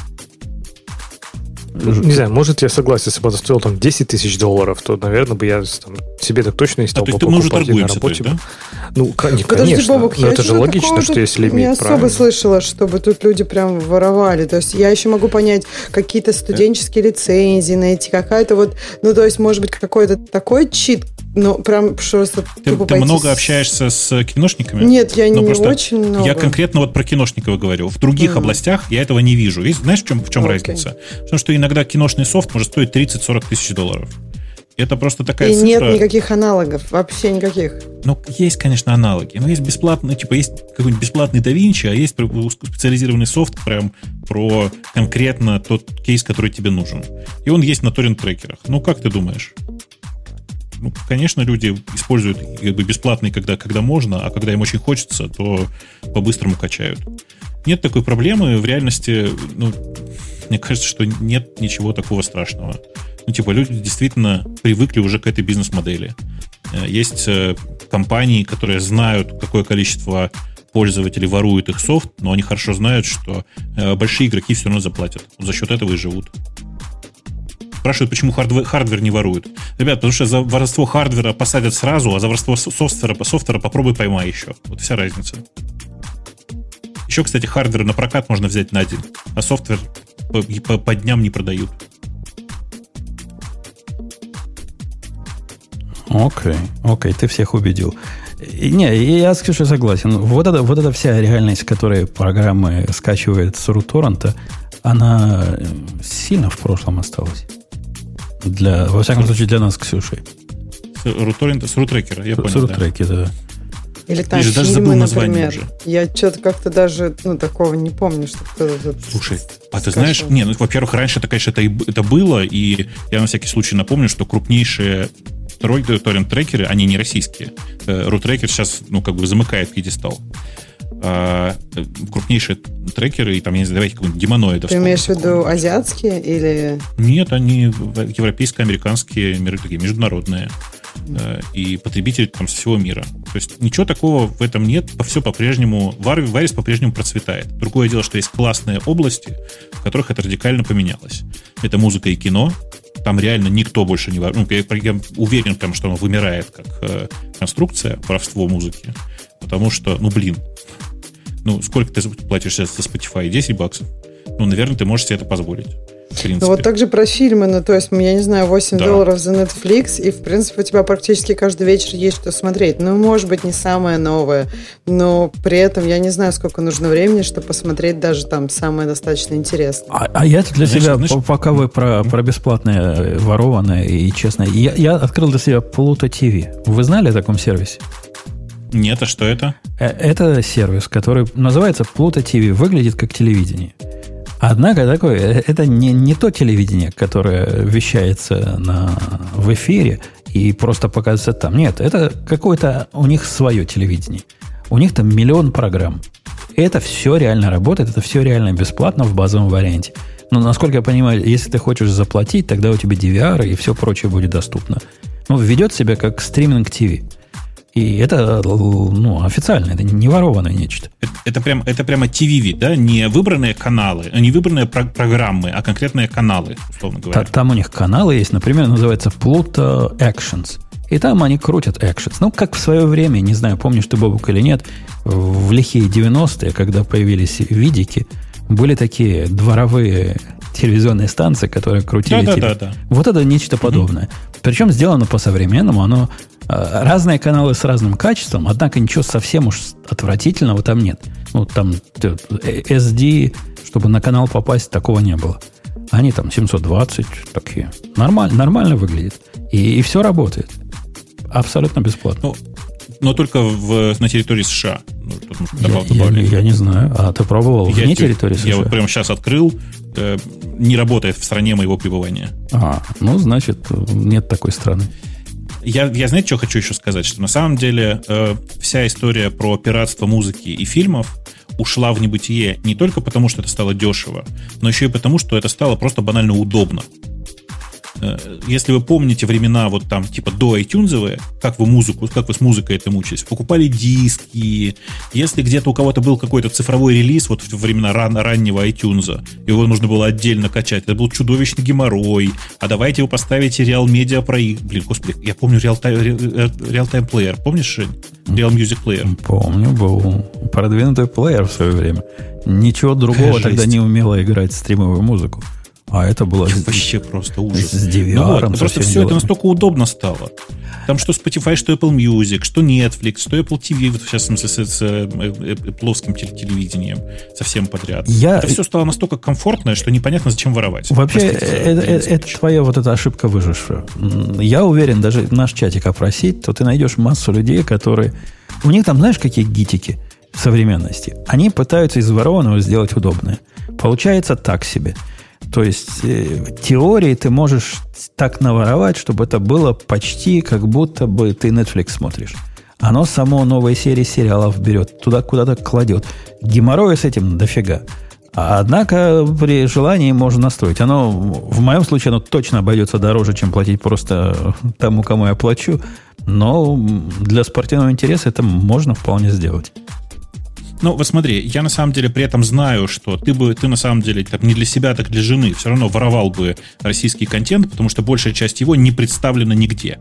Ну, типа, нет такого сервиса российского, где бы ты, куда бы ты пришел, заплатил и имел бы доступ ко всем российским сериалам своим любимым. К сожалению, если ты хочешь посмотреть российские сериалы, тебе опять придется пойти к пиратам. Понимаешь? А, Особенно, Подожди, кстати, а не на территории России это сейчас... почти невозможно. Да. Слушайте, да много же сейчас разных сервисов, которые работают на территории не России. Много. Я Много. не помню их просто все. Они, они еще как-то называются, но почти все принимают американские кредитки. Ну, я, по крайней мере. Ты, нет, там проблема не в кредитках, Ксюш. Сервисы в виде IPTV разные. Ну, я сильно сомневался в их э, чистоте и законности. Нет, нет, нет, нет, это которые сами контент делают. Подождите, это какой-нибудь там премьер ТВ, я не знаю, они сами делают этот контент. Ну, то есть там не все сериалы. Там сериалы, ну, опять же, там, если ты хочешь все, то, наверное, тебе штук 5 надо иметь подписок. Ну, блин, в Америке такая же история. Я не знаю, где больше, но, по сути, то на то и выходит. Вот надо 5 американских прямо, и 5 Сейчас русских. прямо в России, сейчас прямо в России, чтобы смотреть все современные российские сериалы, современные, слышишь, да? Нужно, да. на самом деле, подписаться на 5 раздельных сервисов. Так я говорю, 5 в Америке. 5, те... да. Да, так да. в Америке то же самое. Если ты хочешь, тебе надо подписаться, например, да, там, на Netflix, на HBO, на Apple TV, на Hulu. Ну, то есть, если ты хочешь смотреть все нет, на Hulu не сериалы. Надо. На хулу не ну, надо. Ну, это я так. Нет, ну, у них есть оригинал, у них э, есть оригинал контент, там пару сериалов тоже выстреливало. На, на, YouTube, на YouTube еще надо подписаться. На YouTube, кстати, тоже да, отлично, Знаешь, знаешь в, чем, в чем разница? Разница в том, что для того, чтобы смотреть все американские сериалы, которые сейчас выходят, ну, вот все вот эти 40-50 сериалов, которые в год выходят, тебе придется подписать, подписаться на 4-5 сервисов. И чтобы смотреть 4-5 э, российских актуальных сериалов, тебе тоже нужно подписаться на 4-5 сервисов. Вот в этом разница, понимаешь? Ну, то есть там 40-50, тут 4-5 по, ну, как бы, Ну, в смысле, имеешь в виду, что как бы volume волюм в России меньше, Ну, конечно. но они как бы, он там тонко э, задистрибьючен между разными Ровно так. провайдерами. Ровно, да? ровно так. Ну, ровно может быть, так. но подожди, но это же как раз, э, скорее всего, результат просто такого разбивающегося рынка. У, всех будет больше, ну, скоро, если все будет нормально, у всех будет больше контента, и будет также эти 40-50. Ну, может быть, там не за ты, 20 ты как бы с одной стороны права, а с другой стороны нет. Потому что если я хочу посмотреть не, не прайм-таймовые, вот эти вот не, не крутые сериалы, а просто какой-то сериальчик с ТВ-3, который шел в позапрошлом году, я его на этих А. сервисах не найду. Понимаешь? Ну, это правда, да. По-моему, их никто не выставляет. Ну, подожди, а прайм-таймовые вообще в Netflix уже появляются, поэтому... Ну, это, прям нет, вот. это только, только те, три, те три сериала российских, которые закупил Netflix. Так-то ты права, но их, правда, три. Ну, в смысле... Один ты- из них, ну, безусловно, так, великий, да. Нет, но они же, я думаю, могут еще появляться, правильно? Просто мне кажется, такие прайм-таймовые больше пока не появлялись. Или появлялись. Нет, нет, конечно, есть. Конечно, есть. Э, Ну, типа, из последних, я не знаю, там, типа, какой-то последний министр, например, это, безусловно, довольно сильный российский сериал. Э, м, Его не будет, конечно, на Netflix, Я не знаю, мне кажется, что, ну, как на мой взгляд, вот те, которые появились, они, ну, такие, как... Ну, я не знаю, то есть мне показалось, что они более уже такие матерые, даже в тот момент, когда они появлялись. Ну, это, а- опять же, это персональное Э. Это, это Ну да, канал это про, такая. про аниме. Я, я чисто так зайти. Да, кстати, кстати, а чтобы в России аниме посмотреть, так это вообще непонятно, как лицензионно делать. На русском языке, уточню. Субтитрами. У нас, э, раз вас тема Team City только на сериалы смогла вывести, тогда я предложу тему, которую я у Бобука украл, о том, что Microsoft сделает видеозвонки менее miserable. А по-моему, это отлично. Значит, что такое менее miserable, чтобы вы пр- пр- представляли себе? У Microsoft есть Teams, Microsoft Teams, в рамках которого есть видеозвонки. А, И, кстати, если вы не в курсе, то э, Microsoft Teams, судя по всему, это сейчас самый широко используемый сервис для э, телеконференций. Э, Он просто, понимаете, встроен в- внутрь Microsoft Teams, и там деваться некуда.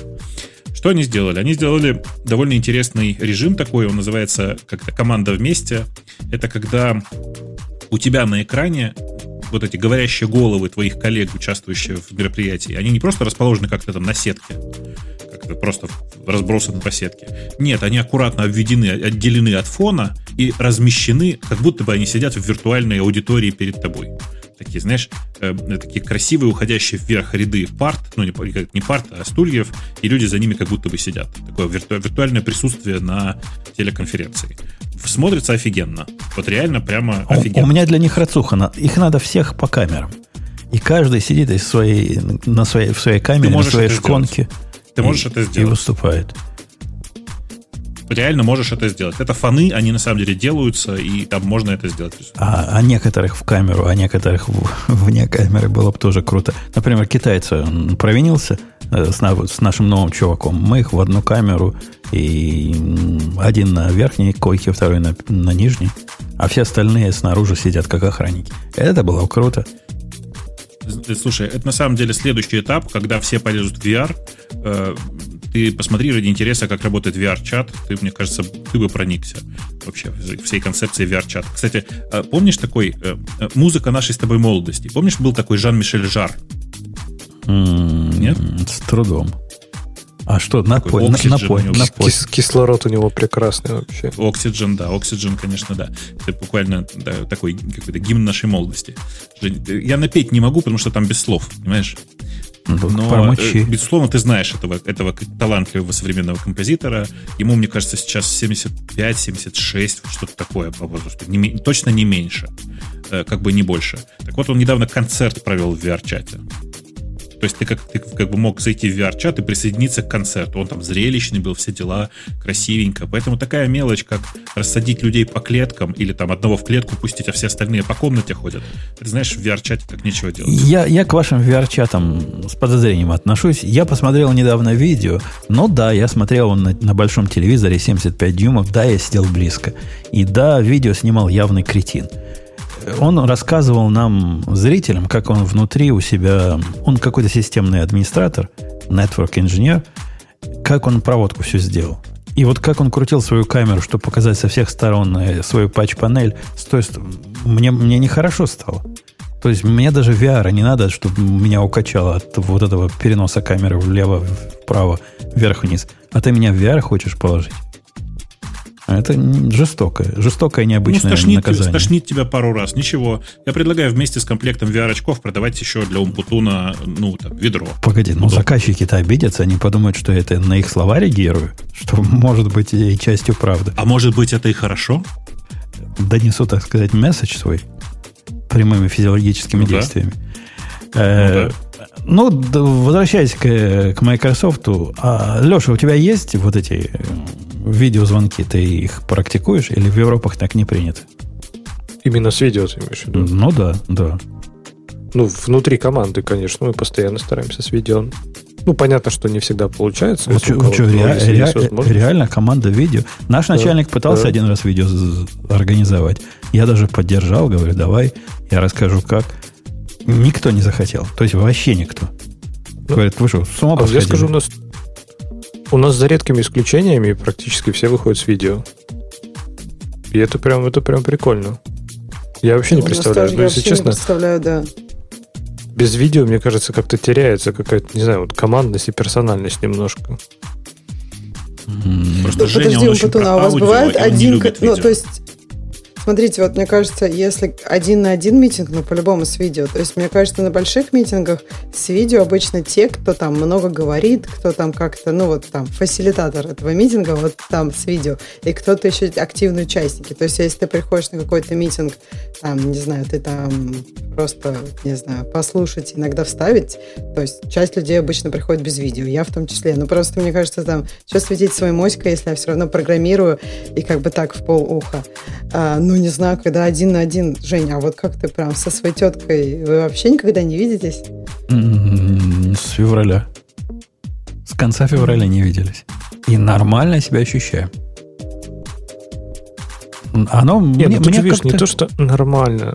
Это понятно, что нормально, но все равно у тебя, э, когда с видео, немножко другой уровень интерактива. То есть ты, во-первых, видишь реакцию людей.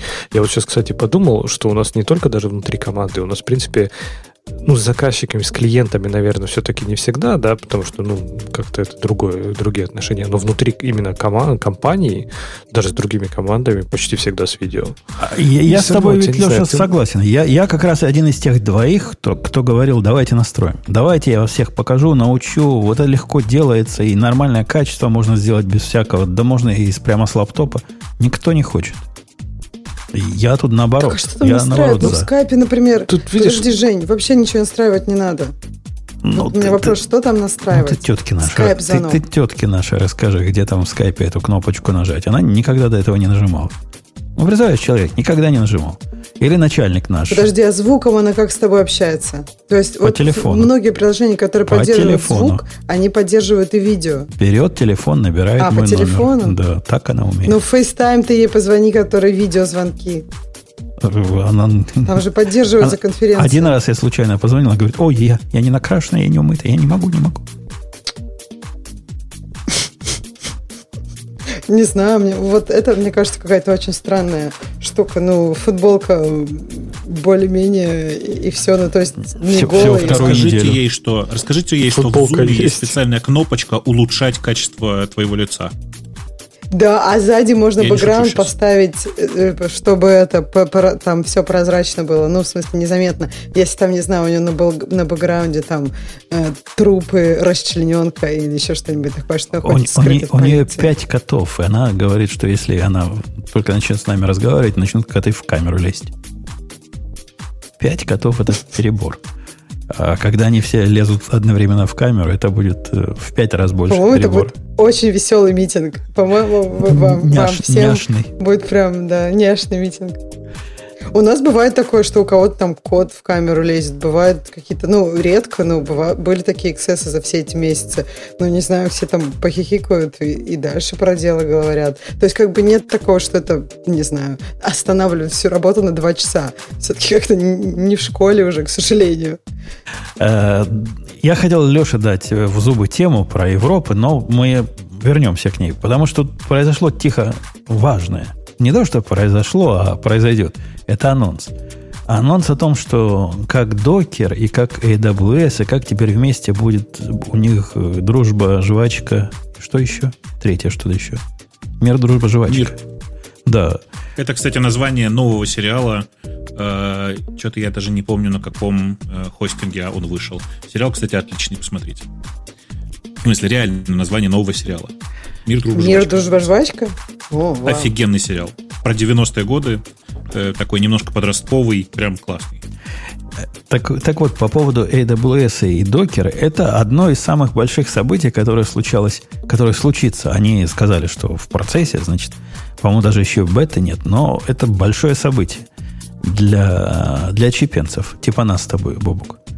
Когда весь мир э, кинулся в оркестрацию, поскольку как без оркестрации, некоторые, которые понимают, что им оркестрация такого уровня абстракции не нужна, э, сидят и с композами мучаются. И на что АВС вместе с докером сказали, а почему эти добрые люди должны мучиться? Почему либо, либо просто, либо примитивно? Ну, мы хотим, чтобы было с одной стороны просто, а с другой стороны не примитивненько. И посему... Так это же все, все уже есть? EKS, нет? Не, EKS это, это Kubernetes, который у них хостится. Это то же самое, что Google, вот эта гугловская балалайка. Они по-другому. Они говорят, мы вам дадим такое... Тут две важных новости. Во-первых, композ сам по себе, вы знаете, есть некоторые люди, которые говорят, что композ, композ не production ready. Они имеют в виду, что протокол не production ready. Но просто они не очень понимают, о чем говорят. Протокол этот какой-то нестабильный.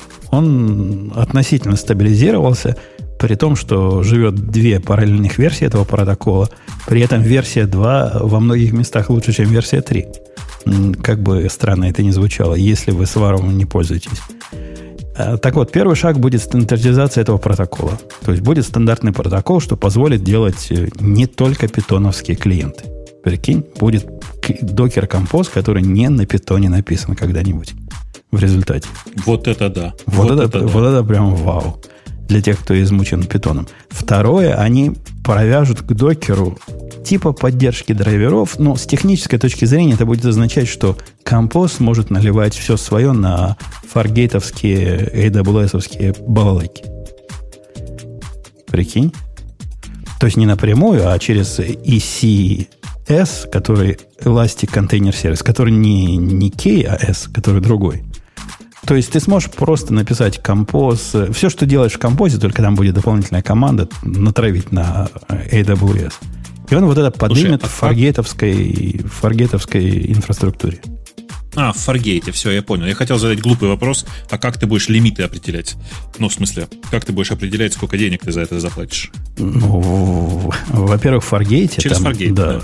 А во-вторых, я так подозреваю, что из-за того, что ты прописываешь, ты пользуешься Амазоном, он будет уважать все твои ограничения на CPU и на все на это и переводить его в фаргейтовские близкие размеры. Ну, понятно, да. Это, понятно. это, крутая, крутая фича. Я жду не дождусь. Вот это прямо в меня они попали. Вот, вот это, это... молодцы.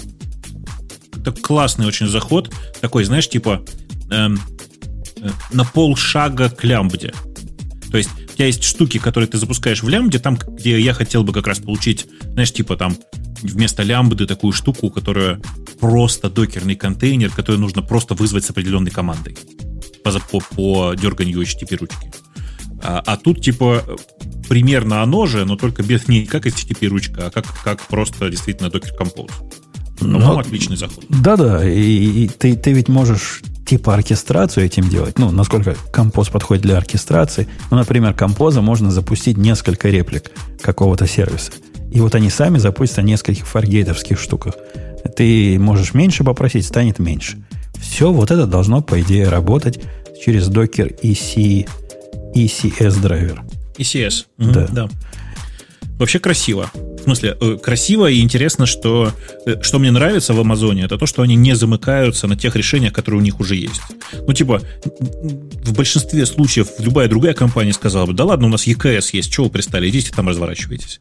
Типа, нужна оркестрация, вот, пожалуйста, Kubernetes оркеструйтесь. А тут, ну, нет. Типа, вот есть хорошее решение, и многие привыкли, и многим достаточно одного докера, вот так, как Женя. И почему бы не сделать это внутри Fargate, действительно красиво. Ни одного докера. Докера с композом недостаточно. А, я поправлюсь. Уже есть публичная бета, э, репозиторий на гитхабе, можно оттуда взять.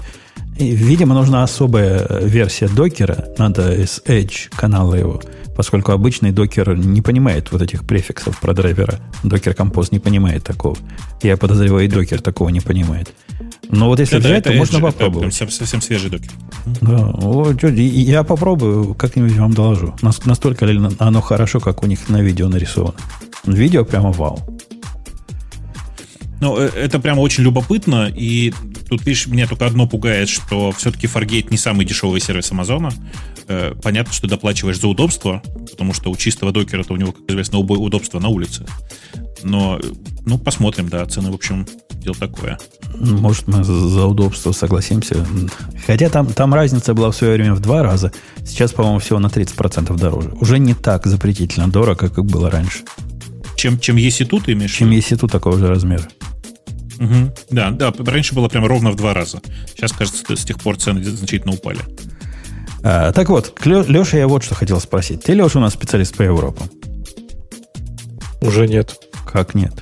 Ты и рядом. Ну, там. Кто... У, у вас там Франция, друзья, враги. Вот это все, это гораздо ближе к тебе, чем к нам, с Ксюшей, например. И уж наверняка сайты для взрослых для тебя ближе, чем для Ксюши. Поэтому донеси нам, какого вы там навыдумывали? Ну, во-первых, не забывай, что, конечно, для англичан говорить «вы» и подразумевать англичан и французов – это, ну, оскорбление.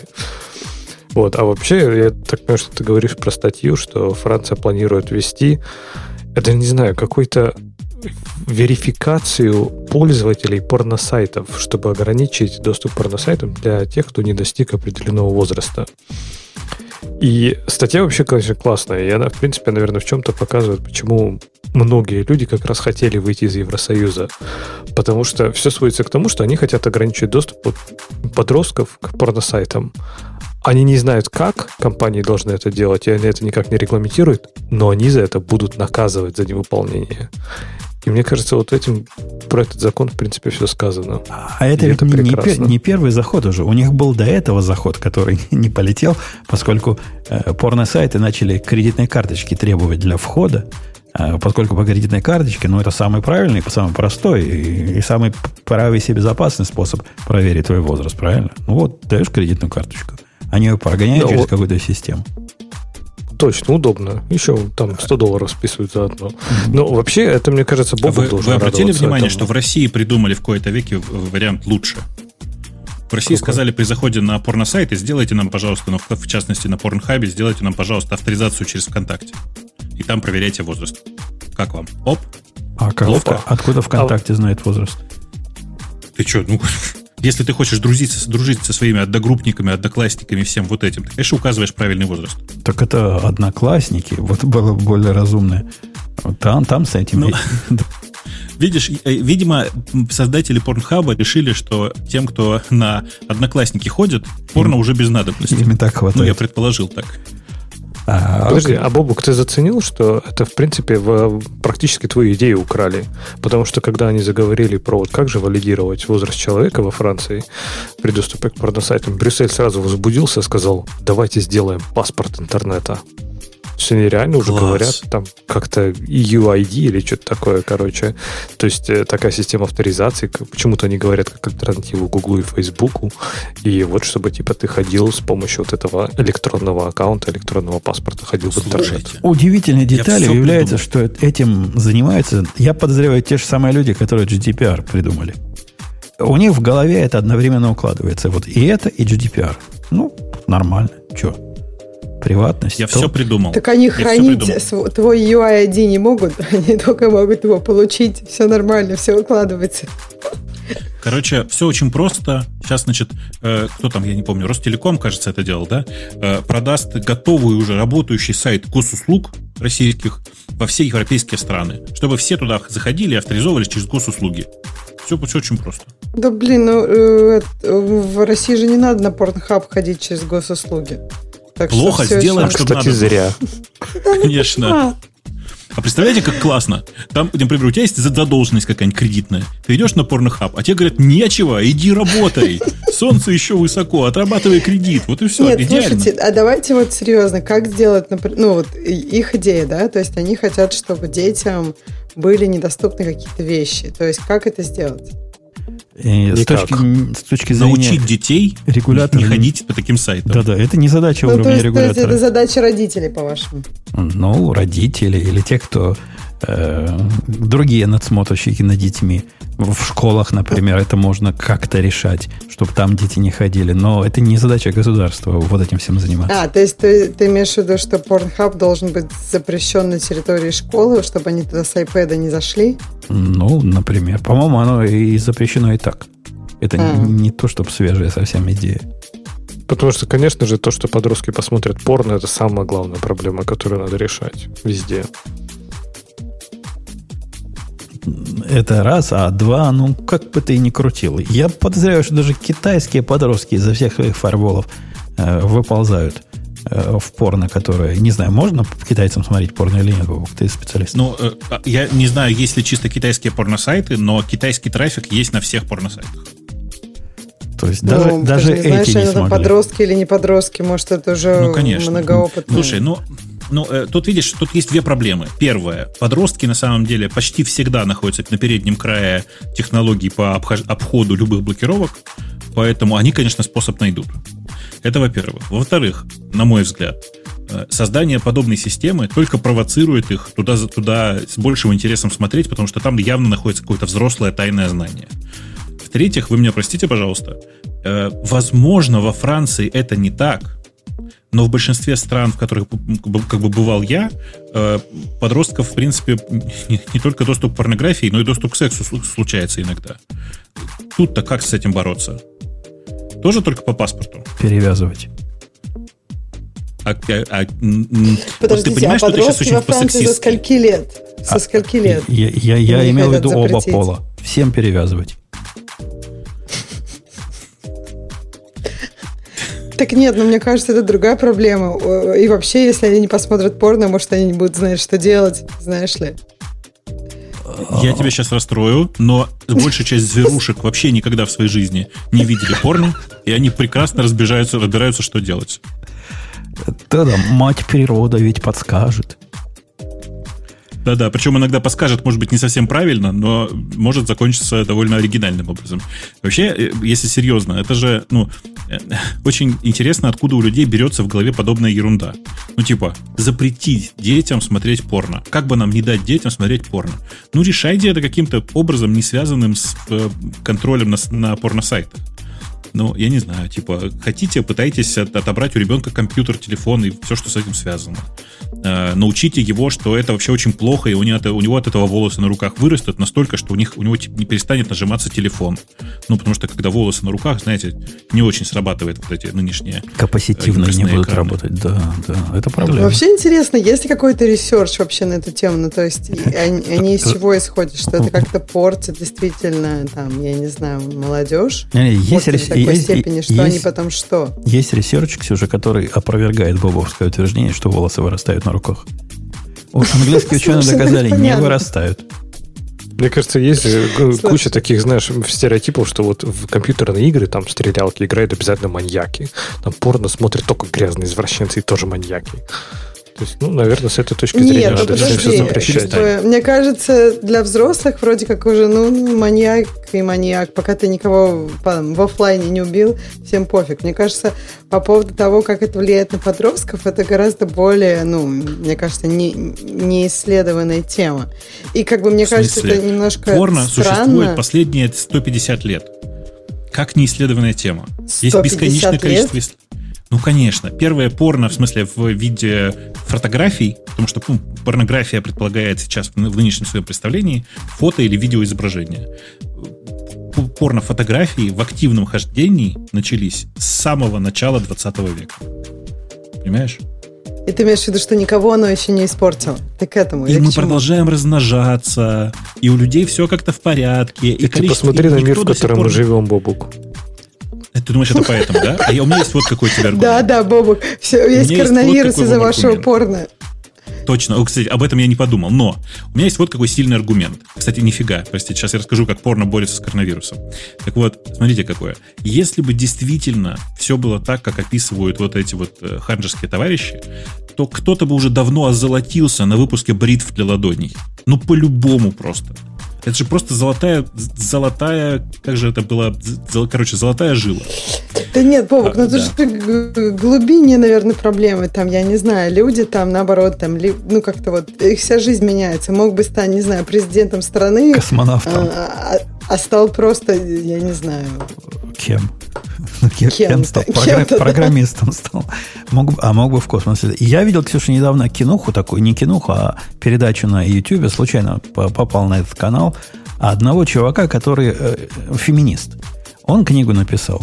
Книгу он написал, когда он сел писать книгу, у него была идея разоблачить вот этот бизнес э, невесты по почте.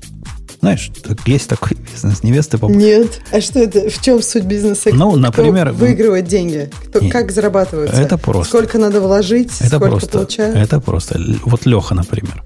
Леха, ты подходишь, ты и я. Бобук, Бобука отметаем. Он не... Только из Узбекистана может невесту вызвать. Мы с тобой можем с тобой купить невесту. Стоит это от 6 до 10 тысяч долларов. Ее нам привезут упакованную, готовую к употреблению, все дела. Все в порядке. Есть такое официальная совершенно индустрия, и, и, и чувак этот пытался разоблачить индустрию. Ты знаешь, к какому выводу этот феминист пришел, Ксюша? Что эта индустрия, начиная с того, что она существует там с 1790 года, э, с одной стороны, и вовсе не является новым феноменом, а с другой стороны, она э, liberated для женщин. На самом подожди, деле, подожди, это подожди. женщины То, что что-то существует давно, это вообще не означает, что что-то было очень хорошим. Ну, например, я не знаю, там, э, крепостное право, или... Я не хочу сейчас никого обидеть, или там еще, ну, просто есть вещи, которые существовали давно, а сейчас мы такие, да не, не. Не, это лучше, у него было в, кон- в контексте, что это такое новое явление, которое показывает вот этот а, ну, патриархальный ну, загиб да. и антифеминизм. Подожди, ну, продажа женщин, это вообще не новое явление, это, наоборот, старое явление. Чем, чем дальше мы идем, чем меньше мы женщин женщин продаем. Но это не То есть, тем больше мы даем женщине выбирать. Это не продажа женщин в рабство.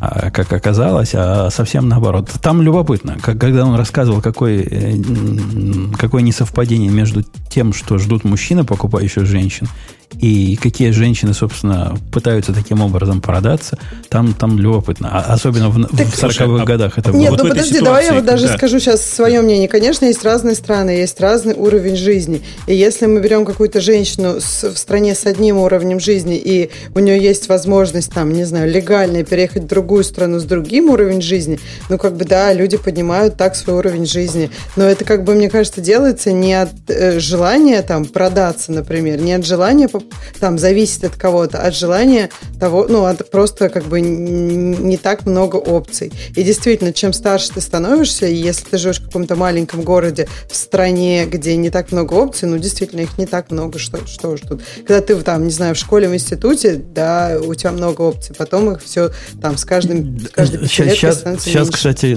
это тоже было одно из заблуждений, которое он развеивал. Он говорит, статистически мужчины возраста более старшего, которые себе невест покупают, покупают их не от того, что выбора мало, а от того, что выбора слишком много. И они хотят свой выбор сузить и сузить до таких, э, с их точки зрения, традиционных ценностей, но попадают на строго противоположное. В связи с этим, кстати, большой сейчас взрыв импорта невест из Южной Америки. Они типа более традиционные. Так нет, ну, конечно, выбора много, но тут же в том-то и, и, и проблема, что тебе надо куда-то коммититься, то есть тебе нужно как-то с этим выбором, ну, да, как бы я согласна, то есть много же возможностей, тот же Тиндер, например, да, и, да иди выбирай, поменяй локацию, выбирай себе невест. Так это же тоже надо со всеми разговаривать, как-то какие-то, а тут заплатил просто деньги, да и все, так, так удобно. Нет, это понятно как раз, тут меня ничего не удивляет. Выбора много, у мужчин много выбора, у женщин в некоторых странах очень мало выбора. Ну, да, да там, там все сложнее. Я, я тебе пошлю это видео, если не забуду. Там любопытно, особенно как феминистки, оказывается, это движение сильно в свое время продвигали, что меня удивило. Вот эти ранние феминистки. Для них это был способ э, женщины попасть из тех стран, где феминизма мало, в более развитые страны, где феминизма побольше. Так Точно, это не точно. только про Евреи не феминизм, а это про уровень жизни, Жень. Если бы это было просто про феминизм, это одно, а это про, про Да уровень про жизни, уровень про твои жизни. возможности. Вот, ну вот как это, вот это конкретное движение было, где группа женщин целая искали группу А. мужчин. Это было вот именно идейное движение. Но оно совпадает. По-моему, чем лучше люди живут, тем больше там феминизма. Посмотри. Ну, Да-да, и одновременно вместе с этим резко падает потом после этого э, рождаемость э, и все такое. Мы, это, мы эту историю знаем. Так, да. ну, конечно, чем более образованные женщины, если, если Тем- тем- кто-то хочет где-то починить рождаемость, типа там слишком много рожают, научите женщин, пошлите их в школы. Все, следующее поколение Нет, уже ты знаешь, перестает нифига, рожать. нифига. Это, Да, кстати, да. неправда. С мужиками Нет, это- такая же история. Смысле, А, там без ну. разницы. Учить можно людей любого пола. Рождаемость резко падает по факту просто роста об- образования, даже если это происходит только с одним полом. Только с мужчинами, ну просто с женщинами, я как бы, это много ресерчено, это в каждой стране, в которой там, э, типа, больше классов обучения э, уже женщины получают, они сразу, то есть количество детей. Ну, я думаю, там еще, конечно, кумулятивный фактор, там, кроме, скорее всего, образования, еще медицина растет, твои дети не умирают, и как бы, ну, то есть там много всего, но да, образование женщин, оно помогает э, контролировать рождаемость. Ну и мужчин Это тоже, мягко сейчас сказал. сказано. Слушайте, пока вы просто тут все разговаривали, я сидел с удовольствием в, э, в чате в нашем, и это так прекрасно было вообще. Во-первых, кто-то тут сказал, что видел такое порно, которое хотел бы развидеть, потому что это было ужасно, и сразу же все начали просить у него ссылку. Ну, это же очевидно, да? Это все-таки наш с вами чат. Э, Во-вторых, э, продолжаются обсуждения, какие сериалы откуда скопировали. Это все, на самом деле, реклама нашего чата. У нас есть прекрасный чат в Телеграме. Обязательно сходите. Легко находится в э, Телеграме по запросу радио минус ти пробел чат. Это, собственно, название, которое там написано. А единственное интересное замечание по поводу всей этой истории, спорно или не порно, оно звучало вот как. Боятся ранней беременности и болезней. Чуваки, я вас расстрою, но в реальности э, как бы порно на это не очень сильно влияет. Может быть, если влияет, то скорее в позитивную сторону. Там как бы девочки всех этих ужасов насмотрятся и не дают. Простите за формулировку. Ну, Бобок, Это шутка бы- сейчас была. Нет, я про то, что как бы мне кажется, тут это, это такая сложная штука. Ты говоришь сейчас из- как бы с того, что ты какой-то research читал, и опять же, мне кажется, как-то мало делают про это research. Я согласна, что э, ну, это не выглядит особо связанным, но как бы смысле, ты думаешь, что есть связь между просмотром порно и ранними беременностями? Я думаю, что нет. Э, Видишь, дело в том, что э, тут вопрос ведь в том, откуда взялся интерес к порно. То есть, типа, что первично? Появление интереса к порно или просмотр порно и, как следствие, э, рост интереса к сексу? подожди, думаю, а что не, да. не может ли так, что у тебя вот у тебя не было интереса к порно, а тебе оно попалось? То есть, если, например, оно вот как бы везде, например, представим, что оно там, не знаю, на рекламных счетах в городе, и ты как бы даже не знал, что это такое, и тут ты эту... Я, к примеру, я не говорю, я имею в виду, то есть, как бы, да, где должна быть эта граница? Я просто про это. Попробуй, попробуй как-нибудь ради интереса. Вот, типа, выключить Посмотреть свое порно? современное сознание, да, Ага. включить реально, вот, как бы, любой порнографический ролик и посмотреть на него человеком, которому непонятны все эти непонятные подергивания. Э, Если у тебя нет самостоятельного интереса как бы, к половой жизни, к сексу и всего такому, э, ну, как бы ты не поймешь, зачем тебе это смотреть. Ну, подожди, мне кажется, это же естественный половой интерес. Он в каком-то возрасте просто естественно у детей Да-да, появляется. да, но, Даже типа, если, если он они ну, равно просто видят есть- человека другого пола и как бы... Вот, да, и вот как бы вот мы сейчас всем слышим последствия этого интереса. Э, Я хотел сказать, что на самом деле, если такой интерес уже есть, то как бы говорить о том, что человек начал интересоваться людьми другого пола, потому что посмотрел порно, уже поздно. А если этого интереса нет, то он просто не смотрит порно. Вот как бы вся разница. Такая вот. Я предлагаю на этой глубокой мысли перейти к темам наших слушателей. О, ничего себе, мы так быстро? Да, давайте. И я уже перешел, перешел, перешел. Вот они активированы. Э, Кто у нас читает темы как в отсутствии читателя Леша. Леша, ты будешь за Грея сегодня, как молодой. Обязательно. Обязательно. Первый мы уже обсуждали, это Линус Торвальдс и его интервью про... Вообще там, конечно, он очень много про что говорил, но будем считать, что мы обсудили, поговорив про C. Второй это Facebook SDK мы тоже обсудили. А вот третий это новый видеокодек H266, который сжимает в два раза лучше. Какой у него, интересно, Wiseman Score? Чем H265 в два раза лучше сжимает. А почему они так его плохо назвали? Должен был быть 500, э, сколько на 2 умножить 265? Вот такой, если в два раза лучше. А он 30. всего лишь, да, а он всего лишь циферку последнюю улучшил. Не, не по маркетинговому это.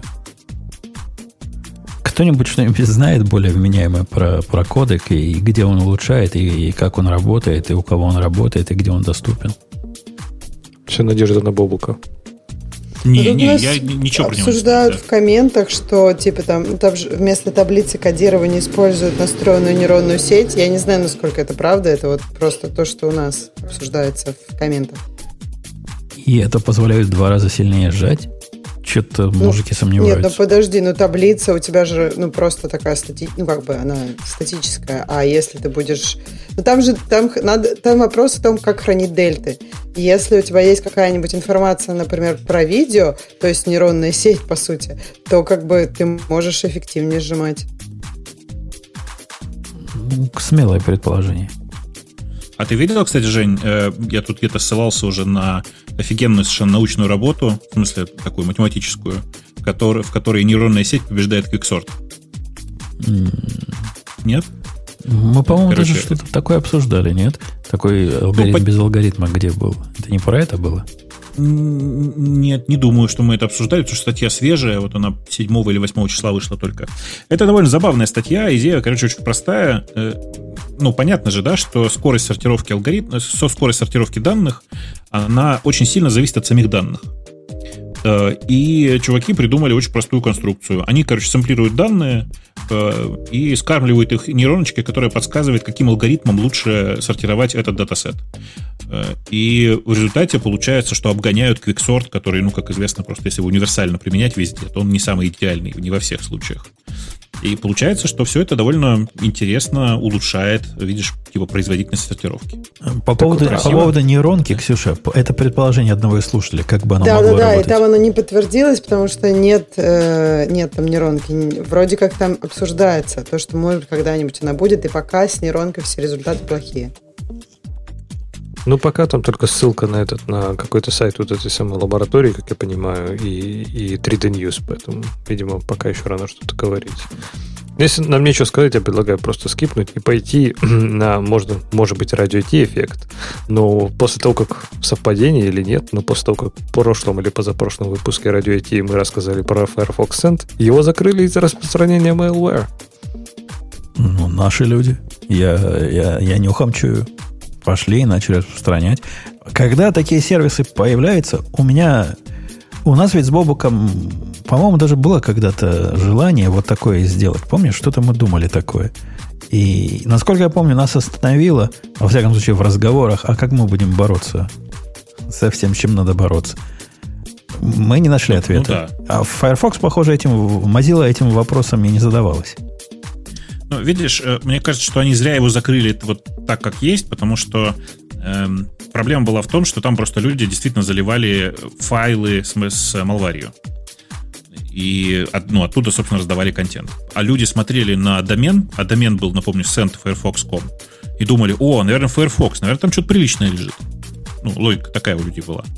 Э, и как следствие просто доверяли этому домену и запускали оттуда все подряд. Ты предлагаешь Понятное переименовать дело, домен untrusted.junk.noclu. Что-нибудь да, да, такое. да, да, да. Что-нибудь такое. Я думаю, что они это так и сделают со временем. Потому что, в принципе, сервер для Firefox Send ты можешь на любом домене поднять. Окей, okay, ну пока, пока закрылось. Кто-то страдает от этого, кто-то реально этим пользовался для посылки файлов друг к другу. Ну, я пользовался им для посылки файлов не техническим людям. Людям, у которых, знаешь, консоли нет. Э, ну, окей. Окей. Э, следующее, что у нас, Леша? Э, прекратили уголовное дело против Игоря Сысоева. Закрыли в связи с отсутствием Российскую преступления. Российскую да? часть закрыли А-а-а. в связи с отсутствием. Так не российское уголовное вроде бы и нет. Как это? В смысле, есть а, суд? Есть, Еще ну, нет? Не уголовный суд. Там, по-моему... Да-да-да. Гражданский иск, да. Ты прав. Ну, хотя бы, хотя бы не посадят. И, ну, и это, это дело. Никогда. Ну, Ну, вообще, да, конечно, здорово, что да, все-таки наконец-то этот, по-моему, цирк закончился, и хочется верить, что как-то закончится и американская часть этого. Надеюсь, в хорошую сторону. Я думаю, что скоро американская часть не закончится, но это не так важно. А, недавно буквально обсуждали здесь Flutter, э, и мне кажется, что прям что-то Flutter начал активно лезть во все наши щели. А, ребята из Flutter вместе с компанией Canonical объявили, что теперь можно будет делать Flutter приложение и для Ubuntu, при этом на самом деле не для Ubuntu, я неправильно говорю, для Linux. Но тут все, все немножко хитрее.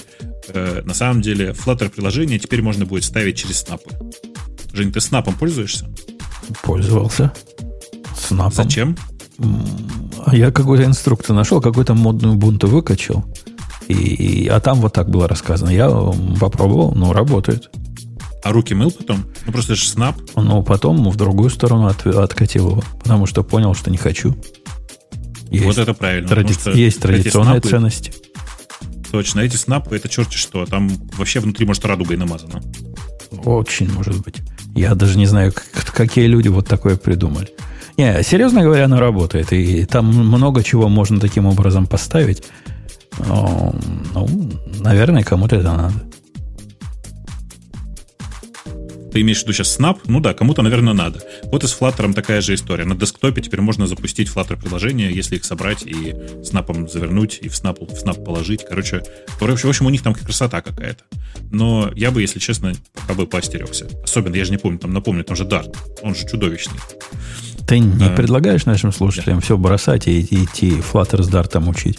Это ж как бы альтернатива... Не, я предлагаю, если уж на то пошло, посмотреть на React Native, если вам приспичило. Но, не, ну это как раз в смысле альтернатива React Native, если кто-то хочет изучить что-то другое. Ненавидит Facebook так, что кушать не может если он, не, если он ненавидит Facebook, бесится от JavaScript, а, блин, там почти JavaScript, да, Dart вот это, э, хочет нативные изображения, нативные интерфейсы, хотя это же Flutter, там же нет нативных интерфейсов. Ну, короче, идите все во Flutter, да. Идите во Flutter все. Все во Flutter. Э, окей, окей. Следующая статья странно звучит, очень по-хабровски. Далее же говори. а что там говорит? Наших поймали. Barclays э, банк уличили в распространении э, своих JavaScript файлов. Причем даже не своих, я так понимаю. Да не, не в бан, а просто чьих-то да не в через архив интернета. И не улучили. История там не стоит и выеденного яйца. Как, какое-то внутреннее приложение, которое что-то там делает, и, и по-моему, оно не, даже не customer face. Оно инклюдило JavaScript внешний, который лежал на, на архиве интернет. Ну, какие-то коллеги, там, типа моего китайца, нашли в Гугле первую ссылку и вставили. Что тут такого? Вокруг чего вот это устраивать бучу? Нет, подожди, там ссылка на главную страницу он показывает, и Barclays.co.uk. Поэтому, типа, это вроде как основной сайт Customer Facing.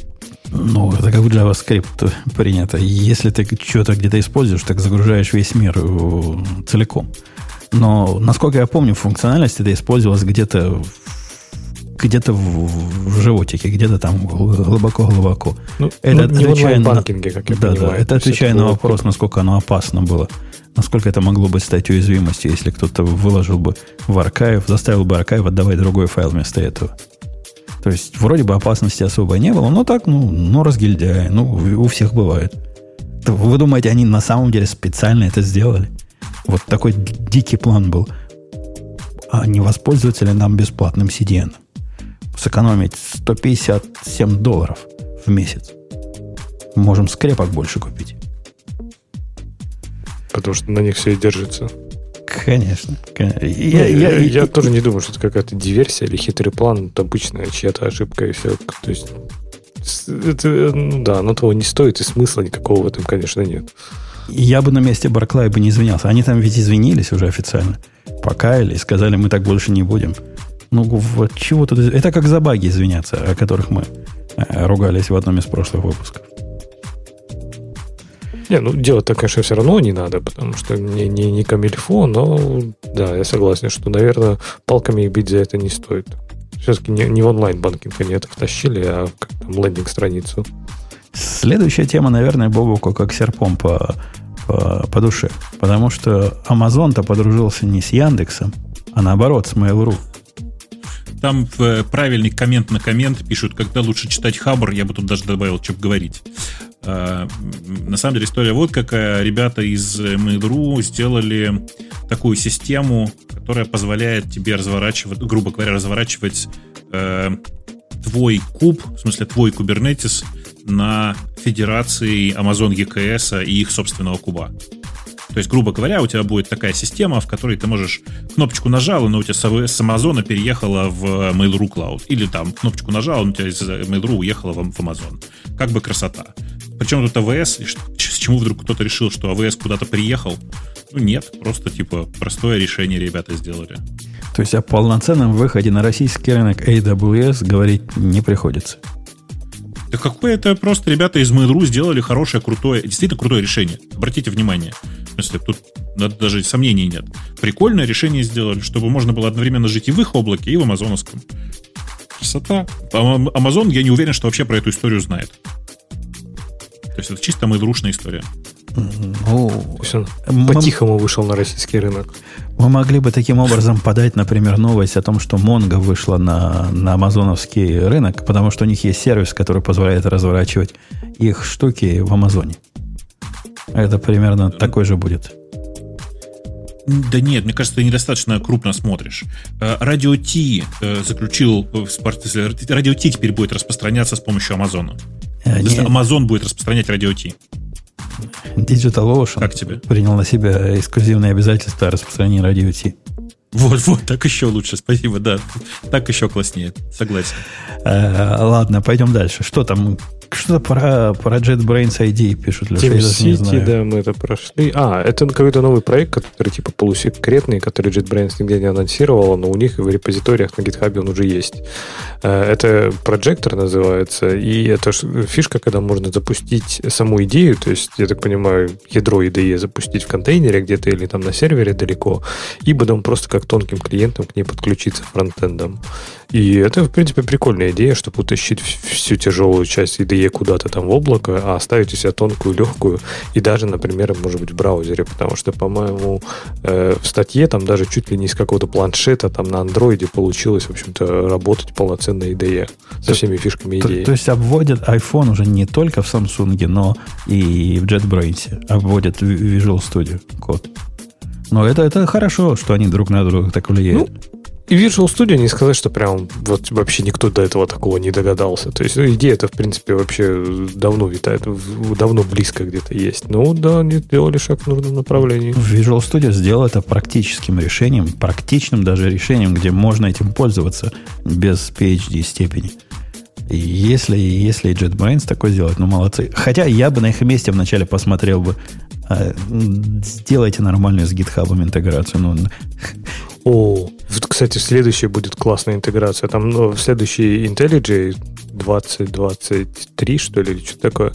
Короче, там будет много изменений как раз по части э, version контроля, с этими интеграция с PR, интеграция с GitHub. Там прям много всего классного будет. Ну, что вот это, вот это посматривай, ждем. посматривай. Ну, и вдруг, если вдруг нас слушает JetBrains, а я думаю, слушает, я, чуваки, ценю, что когда я пришел в тикет четырехмесячной давности и сказал свое фе, мне ответили кто-то из команды, я, я, я честно ценю. Я, я там зашел, Бобок, наехал, говорю, ну сколько можно? Ну, четыре месяца ждем починки такого критического бага. Есть ли JetBrains что сказать? JetBrains было что сказать, они там даже предложили варианты. Но не делай это, ну нельзя так. Не, не может продукт, который корневой у вас – ну, одна из ваших ID не делать базовую функцию и при этом пенять на то, что а вот у нас в апстриме э, там программулька. Я посмотрел эту программульку в апстриме, о которой они говорят. В этой программульке 500 строчек. Причем 500 строчек, там, наверное, 200 строчек комментариев. Возьмите программульку, форкните себе, почините. Ну, не чинит вам Go эту программульку. Ну, ну нельзя же ждать 4 месяца, пока вам дядя это сделает. И я, я, в возмущении. Возмущении. Похоже, ее никто не открывал. У меня даже руки чесали самому ее починить. Но не буду у JetBrains хлеб отнимать. Может, месяца через четыре таки починит. Да, вот такое мое фе. Что хорошего, хорошего у нас еще есть? Ну, там уже темы с э, тремя, с четырьмя плюсами мы будем обсуждать? Не Например, про то, как э, Linux э, присоединился к параду переименуя устоявшиеся термины. А он, и одобрил он, он, в новых... М? А он на что предлагает? Мастер-слейв вот дергать за вымя? Он предлагает не использовать, да, в, э, вот эту violent терминологию в новом коде, который будет носиться в ядро. Ну, видно, что его там сильно воспитывали. Я боюсь даже с веществами сосовыми, и он еще не отошел. Наш старый тот добрый Линус никогда бы такого не сказал. Бобук, согласись. Конечно. Это, это явно. Вот сейчас, по-моему, из Фейсбука выпилили все упоминания всех групп, которые э, рассказывают про как это называется, конвер... Ну, когда из, из нетрадиционной ориентации пытаются сделать традиционную ориентацию. Вылечить пытаются. Ну да, да, там у них целые методологии есть. Э, По-моему, с Линусом то же самое примерно проделали. Как-то калечище его полечили, и он теперь стал такой политкорректный. Выпиливает. Ой. Не знаю, мне кажется, он это сделал для того, чтобы старый код не меняется. Ты говоришь, Нет, так, а тем более, ну, он просто стал вести себя как нормальный человек. Как, как лидер проекта, как действительно человек, который, ну, не просто упырь, который на всех орет, как идиот бегает, и с которым невозможно работать, а, ну, да, который стал просто нормально общаться. Ну, это же здорово. Ты видишь, палка о трех концах. Да, Ну, он действительно бегал, орал на всех, матами покрывал, но зато вот такого не предлагал. А теперь и матами не покрывает, и такое предлагает. Не, и, и испортили, испортили Линуса нашего. Возможно, у него это химические вещества рассосутся со временем. А мне кажется, он просто помудрел и понял, что Если лю- у Ксюши ребенок, спрашивают любопытные слушатели. Да нет, это, это кошка кричала. это я просто так кричу. То это есть холодильник. Мне, мне не нравится, да, когда там он потом говорит всякие неполиткорректные вещи. Я просто начинаю кричать. Да, да, так, когда, дор- дорогой Тема, когда котов давят, вот так они кричат. Это вовсе не дети. Дети по-другому совсем. Мы, мы все знаем, у нас у всех были. Э, Окей, ну что, на этой оптимистической ноте мы будем... подв- Я, я, кстати, в прошлый раз, ты помнишь, Бобу, какой позор был у нас э, с качеством связи? Да. Я хочу... Я уже кидал сегодня позор на JetBrains. Вот теперь я кину еще на одно наше все. На Ubu- Ubiquity. Фи- Фирма Так. Ubiquity называется. Конечно. Дошло до странного. В процессе разбирательства, что в прошлый раз у нас было, я проверил все свое, и мое все было в чудовищном состоянии. То бишь, э, интернет, который гигабитный, должен быть в одну сторону и там 50 в другую сторону, давал в одну сторону исключительно при летной погоде 20 мегабит вместо гигабита, а в другую сторону и до мегабита не, не доходило. Ну, понятно, с такими скоростями не поговоришь особенно. Я Комкасту позвонил. решилась перезагрузкой? Комкасту позвонил, они мне тут всякое рассказывали, и, и- и в процессе, ты не поверишь, они говорили, включите и выключите компьютер. Я посмеялся, он не стал этого делать. И еще они сказали, включите и выключите все ваше оборудование. Я тоже этого не стал делать и заказал их приход. А после разговора как-то я увидел, что те мои компьютеры и вся моя часть системы, которая к одному из портов подключена, вот она вся страдает. А другая часть не страдает. На другой части у меня по Wi-Fi 600 мегабит, которая с другого порта. Switch. Это конкретно их свич как-то так глюканул. Я в жизни никогда не видел, чтобы такое было со свечами. Что это было? Ну, Что я это такое было? видал, конечно. Я такое видал, но сказать, чтобы это нормально, я не могу. Все-таки Ubiquiti не всегда наше все. Не всегда. Я, я даже подумал, может, ну, у меня как свич проходился. Но после включить-выключить все, все стало хорошо. Но странно. Очень То есть, а, ты, странно. а, ты, а ты иронизировал над Комкастом. Все они тебе сразу правильно сказали. Они просто знали, что это Ubiquiti, что у них там какие-то проблемы сейчас идут массовые после там скольки-то дней работы. Они тебе сразу сказали, просто перезапусти. Ну да, надо было послушать, а я, видишь, умный такой. Ну, Что выключением компьютера буду чинить их интернет. Ясное дело у них. Справедливости ради, в 98% случаев мое предположение оказалось бы обоснованным. Но оказался вот тот самый случай. Двухпроцентный. Э, Давайте на, на этой оптимистической ноте мы будем до следующей недели, когда, ну, видимо, Грей вернется. А мы с вами... Я хочу сказать, что и Бобук, и Леха сегодня вышли в аварийном режиме. Могли бы не выходить, а оба вышли. Один из какого-то паба сидит, бухает. Второй из э, какой-то вообще Украины, по-моему. Да? Сидит, бухает. Из нее. Из, Из нет, нее? я трезвый, к сожалению. Ты, ты в матери городов российских находишься? Да. О, вот, вот прямо там сидит и нормально, и Прям слышно было хорошо, все было. Молодцы. Вам э, уважуха. Другие бы без микрофона поехали в командировку. А Бобок взял Есть. с собой. У меня есть, да, парочка походных микрофонов. Вот я их оба с собой взял на всякий случай. И- Ладно, в командировку, в отпуск. Ох. Это уже такой обязательный атрибут отпуска становится. Брать с собой микрофон.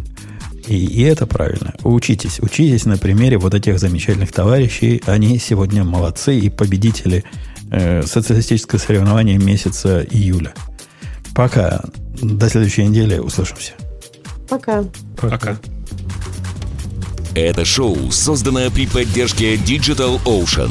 Digital Ocean – любимый облачный хостинг разработчиков. Запустите свой облачный сервер в одном из дата-центров, расположенных в Нью-Йорке, Сан-Франциско, Бангалоре, Амстердаме, Франкфурте, Лондоне, Торонто и Сингапуре. И управляйте им с помощью простой, интуитивно понятной панели управления или воспользуйтесь мощным API. Начните прямо сейчас. Перейдите на dot.co slash radio и получите 100 долларов для использования в течение 60 дней.